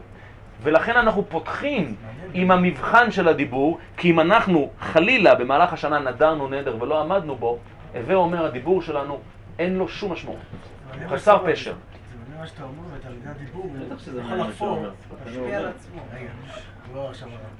כי אריזל מביא את זה, באמת, שלמשל אם הוא כואב, שלא ידבר, והמלוכה, זכרון מגמיד תוציא, אומר לא, כי זה מוציא את העומק, נפשו יצא בדברו, איך הפסוק הזה? נפשו יצא בדברו. נפשי יצא בדברו, כן. הפלא ופלא, הפלא ופלא. ישנה תפילה אחת, מוריי ורבותיי, ישנה תפילה אחת. ישנה תפילה אחת. ישנה תפילה אחת, סליחה. ישנה תפילה אחת. אתם יודעים שאת התפילה של יום כיפור, אני מדבר על התפילה שאנחנו מתפללים בשחרית ובמנחה ובערבית, לא התפילה של מוסף לדוגמה, כן? זו תפילה שהיא תפילה סטנדרטית של עשרת ימי תשובה, או של מתפללים בראש השנה, לפי ה... לפי הרמב"ם או מנהג התימנים, אומרים את זה אפילו כל עשרת ימי תשובה, אבל התפילה שבאמת ייחודית ליום כיפור, אותה אנחנו מתפללים רק בתפילה אחת, וזה בתפילת הנעילה. במקום להגיד את הווידוי, אנחנו לא אומרים וידוי. אנחנו אומרים רק את האשמנו, אנחנו לא אומרים את על חטא, לא אומרים על חטא בנעילה. מה? אין זמן. אה, אין זמן. רוצים, רוצים גם להספיק את, ה, את הברכת כהנים, גם של השקיעה. יכול להיות. אז התפילה, התפילה, וזאת התפילה אולי המייצגת ביותר של יום הכיפורים. ואני רוצה דווקא להתחיל רגע לפני התפילה. רגע לפני התפילה אנחנו אומרים משהו שאנחנו אומרים בווידוי, אנחנו חוזרים ואומרים בווידוי, אפשר לשבת. אנחנו אומרים שאנחנו מדברים על הקדוש ברוך הוא, הלא כל הלא כל הגיבורים כעין לפניך ואנשי השם כלא היו. החכמים כבלי מדע, הנבונים כבלי השכל, כי רוב מעשיהם תוהו, וימי חייהם הבל לפניך. וימי חייהם הבל לפניך. ומותר האדם מן הבהמה אין, כי הכל הבל. אחרי שאמרנו שמותר האדם מן הבהמה אין, כי הכל הבל, ציטטנו את קהלת, אנחנו באותה נשימה, תוך כדי דיבור, אנחנו באים ואומרים משפט שלא יכול להיות יותר סותר, יותר קוטבי, למה שאמרנו אך רגע אחד לפני. אתה הבדלת אנוש מראש, ותכירהו לעמוד לפניך. אתה הבדלת אנוש מראש, ותכירהו לעמוד לפניך. אם אנחנו בוחנים את מעמדו של האדם אל מול הידיעה האלוהית, אין ספק. לפניך, מול האל, מול, מול הקדוש ברוך הוא, האדם השלם ביותר והבהמה הנחותה ביותר נמצאים באותו מקום. נבונים כבלי השכל, חכמים כבלי מדע. רוב מעשיהם תוהו. רוב מעשיהם תוהו. האדם הזה, שאתה הבדלת, הבדלת אנוש מראש ותכירהו לעמוד לפניך, אתה גם אומר עליו שמותר האדם מן הבהמה הבל. עין כי הכל הבל. שוב, אני, אני לא יודע אם אתם זוכרים, אבל אומרים את זה ממש, זה עם שני, שתי תפילות נושקות. אתם זוכרים על מה אני מדבר? התפללתם פעם תפילת נעילה, נכון? אלו הם שתי תפילות נושקות. כאשר אנחנו מתייחסים אל הידיעה האלוהית, אין ספק, הכל תוהו והכל הבל. הבל, הבל, הבל. מול הידיעה האלוהית האינסופית, הכל צפוי לגמרי. ואין שום משמעות לכלום. שום משמעות לכלום. חסר משמעות. אבל כאשר אנחנו חוזרים ליום כיפור, ואתה הבדלת אנוש מראש ותכירהו לעמוד לפניך, כי מי יאמר לך מה תפעל, ואם יצדק, ואם יצדק מה ייתן לך. היינו, ביחס אל הידיעה האלוהית זה כלום, אבל ההבדלה הזאת עומדת בזכות עצמה. היא לגמרי, היא לא משרתת את הידיעה האלוהית. היא לא משרתת את הידיעה, ואם יצדק, אתם זוכרים את התפילה הזאת? אני, אני לא בודה, אני מקווה שאתם מבינים שאני לא בודה תפילה מליבי. ואם יצדק, מה ייתן לך? הנה הרב ליפשיץ בקהל, הוא זוכר את התפילה. ואם יצדק... כן, אתה מקבל תפילה, אה, פתוחים. ואם יצדק מה ייתן לך, וההמשך הוא, ותיתן לנו השם אלוקינו את יום הכיפורים הזה, למחילה ולסליחה, לכל בו כל עוונותינו. למען נחדל מעושק ידינו. ופה אני רוצה להגיד רעיון שחשבתי עליו לפני שנים, ובזה, ובזה אני אחתום. אתם יודעים, חז"ל אומרים, לדוד השם אורי אישי. אורי זהו ראש השנה. אורי זה באמת, כפי שדיברנו, זה ההצטרפות אל ההתגלות האלוהית. כולנו בעצם חוסים תחת ההור הזה. האישי זה לגמרי פרטי, זה לגמרי, כן, הגמרא אומרת, רבא במסכת שבת, על הפסוק, והיה אמונת איתך חוסן ישועות חוכמה ודעת. אז רבא אומר שיש כאן בעצם שישה סדרי משנה, אמונה זה זרעים וכולי, הסדר שמיוצג את ישועות זהו סדר נזיקין. זהו סדר נזיקין. סדר נזיקין למעשה הוא הסדר שהוא התמצית של האחריות האישית. זה הבן אדם לחברו. זה הבן אדם לחברו. זה ה... לגמרי היחס בין הרשות הנתונה שלך לבין הרשות הנתונה שלי. זה ההלכות שכנים בינינו. זה משהו שאין לו שום קשר עם הפולחן הדתי, עם הריטואלים הדתיים. אין בזה שום... אפילו, אפילו בסדר נשים יש טקסיות דתית. אין, בסדר נזיקין אין שום טקסיות דתית, שום דבר. זה אחריות. צריך לקחת אחריות, ידידי. אתה צריך להיות אדם מוסרי, צריך להיות אדם טוב ונקי כפיים. אגב, דבר נפלא, בתפילה שאנחנו גם אומרים אותה, בליל, גם בליל ראש השנה וגם בליל יום כיפור, רוב הקהילות, ולדוד מזמור, מי יעלה בהר השם ומי יקום במקום קודשו, נקי כפיים, נקי כפיים, ובר לבב, אשר לא נשא לשווא נפשי ולא נשבע למרמה, שהוא עומד בדיבורו. אגב, גם, גם, גם מסכת שבועות נמצאת בסדר נזיקין, וההמשך הוא, יישא ברכה מאת השם וצדקה מאלוהי אישו, אישו זהו סדר ישועות. אישו זהו לדוד השם אורי ואישי, ואישי זהו יום כיפור. למען נחדל מעושק ידינו. למען נחדל מעושק ידינו, הכוונה למען נקיים את סדר נזיקין כפי שצריך. זה הכוונה למען נחדל מעושק ידינו. מי שנחדל מעושק ידינו מקיים את סדר נזיקין כפי שצריך. אבל זה לאו דווקא, זה לא בגלל שאנחנו נותנים העדפה מוסרית לסדר נזיקין על פני סדר מועד, או על פני סדר זרעים, אלא מכיוון שסדר נזיקין מייצגת את האחריות האישית. מייצגת את האחריות האישית, מייצגת את. ההבדלת אנוש מראש, ותכירהו לעמוד לפניך. בסופו של דבר, ופה אני מסיים, אם אני חוזר לרגע לראשית דבריי, העשרה ימים הללו שהם אולי העשרה ימים היותר מכוננים בהוויה הדתית של סך כל השנה כולה, ככה האדם פותח את השנה. טובת, הימים הללו תובעים מהאדם את שתי הקצוות האבסורדים הללו. כן, לרבע את המעגל. לעשות את הצעד הראשון בראש השנה בדיוק כמו אברהם אבינו. ללכת על האבסורד. הקפיצה אל האבסורד, כמו שקורא לזה איש חכם. כלשהו. קירקגור קראו לו. הקפיצה אל האבסורד, ההליכה אל האבסורד, ההכרה בידיעה האלוהית באופן בלתי מעורער, ולהסתפח בנחלת הידיעה האלוהית. וזאת הנקודה הראשונה, אבל הבנה שהאדם לא יכול להישאר תקוע שם. האדם לא יכול להישאר תקוע ב... זה היום תחילת מעשיך. הבריאה מתפתחת, היא מתפשטת. אי אפשר להישאר בנקודת המפץ. אי אפשר להישאר שם, חקוקים שם. אי אפשר להישאר בנקודה שבה הכל צפוי, צריך ללכת על הרשות נתונה. צריך להיות רבי עקיבא, ולא, משה, ולא להישאר משה רבינו. ומשה רבינו מתקנא ברבי עקיבא. ואני רוצה לרגע לחזור לדברי הרמב"ן. אומר הרמב"ן, דבר נפלא אומר הרמב"ן, לא בשמיים היא לאמור, מי יעלה לנו השמיימה. זה לא אמירה פיזית על מיקומה של התורה, זה אמירה מהותית על אופייה של התורה. כפי שחז"ל אומרים, לא בשמיים.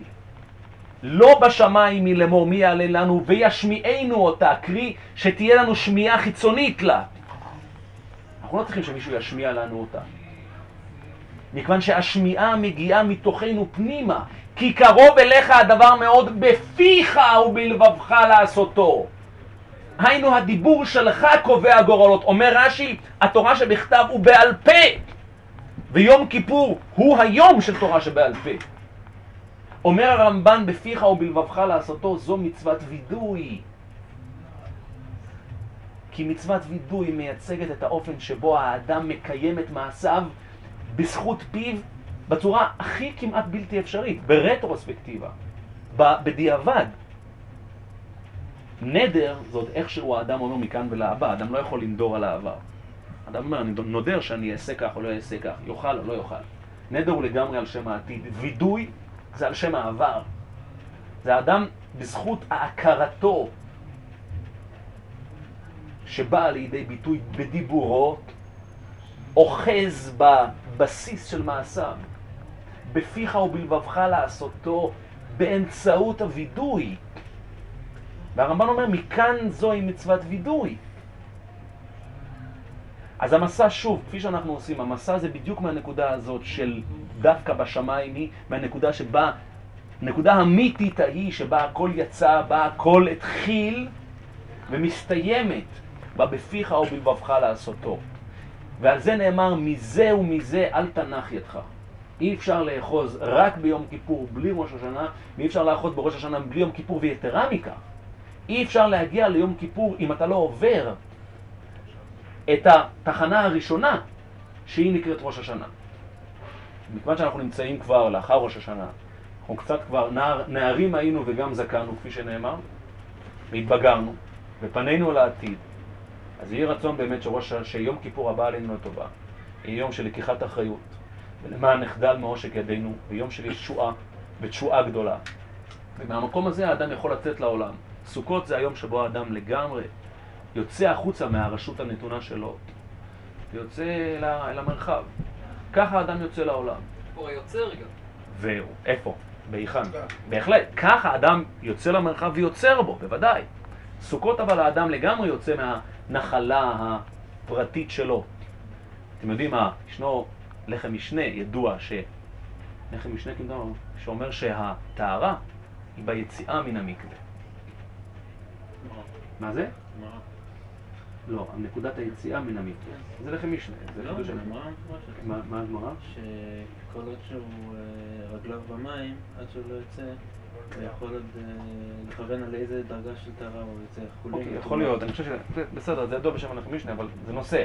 בכל מקרה, הטהרה היא כביכול מהיציאה, זאת אומרת, כשאדם יוצא מגבולות עצמו, הטהרה היא בסופו של דבר נבחנת ביציאה. קרי, במעבר דווקא מיום כיפור לסוכות. שהאדם יוצא מהמקום המאוד מאוד מסוגר הזה, ביום כיפור האדם בכלל לא מנהל שום שיג ושיח עם המרחב. הוא לא אוכל, הוא לא לוקח שום דבר מהמרחב. הוא לא אוכל, הוא לא שותה, הוא לא שום דבר. הוא מנהל שיג ושיח רק עם עצמו. ביום כיפור אין לאדם שום דבר חוץ מאשר את עצמו. הוא גם לא זקוק לעולם. אין לו מה לעשות עם העולם ביום כיפור. הוא שובת לגמרי, שבת שבתון. הוא לגמרי מכונס בדלת אמותיו, בלי שום שיג ושיח, עם מציאות שהיא מחוצה לו. אין לו מה לעשות. אתם יודעים ש... דבר נוסף מאוד, מאוד מעניין, אתם יודעים שלפי לפי הרמב"ם, אז היום היחיד בשנה, הזמן היחיד בשנה, שישנה מצוות עשה מדאורייתא של תוספת קדושה, מחול על הקודש, מה שנקרא, זהו ביום הכיפורים. אתם, אתם, אתם יודעים זאת? לפי הרמב"ם, שבת, תוספת שבת היא מדרבנן. תוספת שבת היא מדרבנן. הזמן היחיד שמדאורייתא, זה דבר שהרבה תהו בו, כן? מה? בגלל העניין של. בגלל העניין השביתה. בגלל התשיעי, לא, בגלל ש... לא, לא, לא, אני לא חושב שזה בגלל זה. ימים. לא, לא, אבל תוספת קדושה, מדבר על, מדבר על תוספת קדושה, לאו דווקא צום, לא. תוספת קדושה. לא, זה, זה, וזה... זה בגמרא? יש כזה דבר בגמרא? תוספת, הגמרא אומרת, אז זה לא, הגמרא אומרת תוספת יום הכיפורים, אבל מהגמרא לכאורה אנחנו למדים על כל שבת. הרמב"ם אומר שזה רק, הרמב"ם לומד כפשוטו, שזה רק, שזהו רק יום הכיפורים. שזהו רק יום הכיפורים. נכון. אז אבל הרמב"ם חד משמעית בהלכות שביתת עשור, בהלכות שביתת עשור, גורס הרמב"ם, גורס, גורס הרמב"ם, וזה מה שנקרא לסיים בדבר הלכה. גורס הרמב"ם, שכשהגמרא אומרת תוספת יום הכיפורים, זה רק יום הכיפורים. ולא כל שבת ומועד. זה דבר לא מובן לכאורה. אז אולי אפשר לתת נתינת טעם, שההבדל בין, מה ההבדל בין לשמור בתוספת ולשמור בזמן שהוא כבר השבת עצמה או המועד עצמו. כשזה המועד עצמו, כשזה יום כיפורים עצמו, אתה שומר כי ישות חיצונית אמרה לך. כי ישות חיצונית אמרה לך. כי אתה, כי אתה כביכול מחויב לישות חיצונית, לישות טרנסצדנטית לך. כי אתה הטרונומי לכאורה. איפה באה לידי ביטוי האוטונומיה של האדם ביום כיפור? היא באה בתוספת. ואגב, תוספת חייבת להיות בדיבור, לפי ההלכה. חייבת להיות בדיבור. הדיבור הוא עצמאי, אתה קיבלת על עצמך, ואתה כרגע שומר יום כיפור כי אתה קיבלת על עצמך תוספת. והתוספת שלך הוא לא התוספת שלי, ושלי הוא לא שלך. כל אחד מקבל את התוספת, את התוספת בזמן אחר. זה נכון שגם לתוספת יש גבול, אי אפשר למשל לקבל יום כיפור עכשיו. אבל בתוך המרחב הזה, בתוך הכמה שעות, מן המנחה ולמעלה, אז מן פלג המנחה, סליחה, מפלג המנחה ואילך, בתוך המרחב הזה יש את הקבלה האישית והיא קבלה בפה. אז יהי רצון באמת שיהיה לנו את ה... לא פחות מה שיהיה לנו, שגם יום הכיפורים שלנו יהיה מדין תוספת יום הכיפורים, ושנחתם לחיים טובים וארוכים ונצא לשנה החדשה בתחושה של התחדשות, וזה גם הזמן אה, לאחל, זה גם הזמן לאחל למקום פה, שהמקום הזה יצא מההתכנסות הערב ומהימים הללו מחוזק שבעתיים, ואין מזרזין אלא למזור- מזורזים, וכולכם מוזמנים לבוא ולהמשיך ולהתעדכן על ההתכנסויות של, ה, של המקום הזה, ו, וכמובן האחראים פה, אה, האחים ליפשיץ והרב אה, אר- אה, מושקוביץ, ולשמוע באמת... כן, אני, אני לא יכול להגיד קדיש אבל... אני, לשמחתי יש לי הורים. אני רוצה להקדיש את השיעור היום, אני רוצה להקדיש את השיעור... מה? מה הבעיה להגיד קדיש עם מורים? לא, לא נהוג. אני רוצה להקדיש את השיעור היום לעילוי נשמתה של הדסה קניה, בת אה, הרב ירחמאל בנימין, שזה יהיה לעילוי נשמתה. בכל מקרה, שנה טובה וגמר חתימה טובה.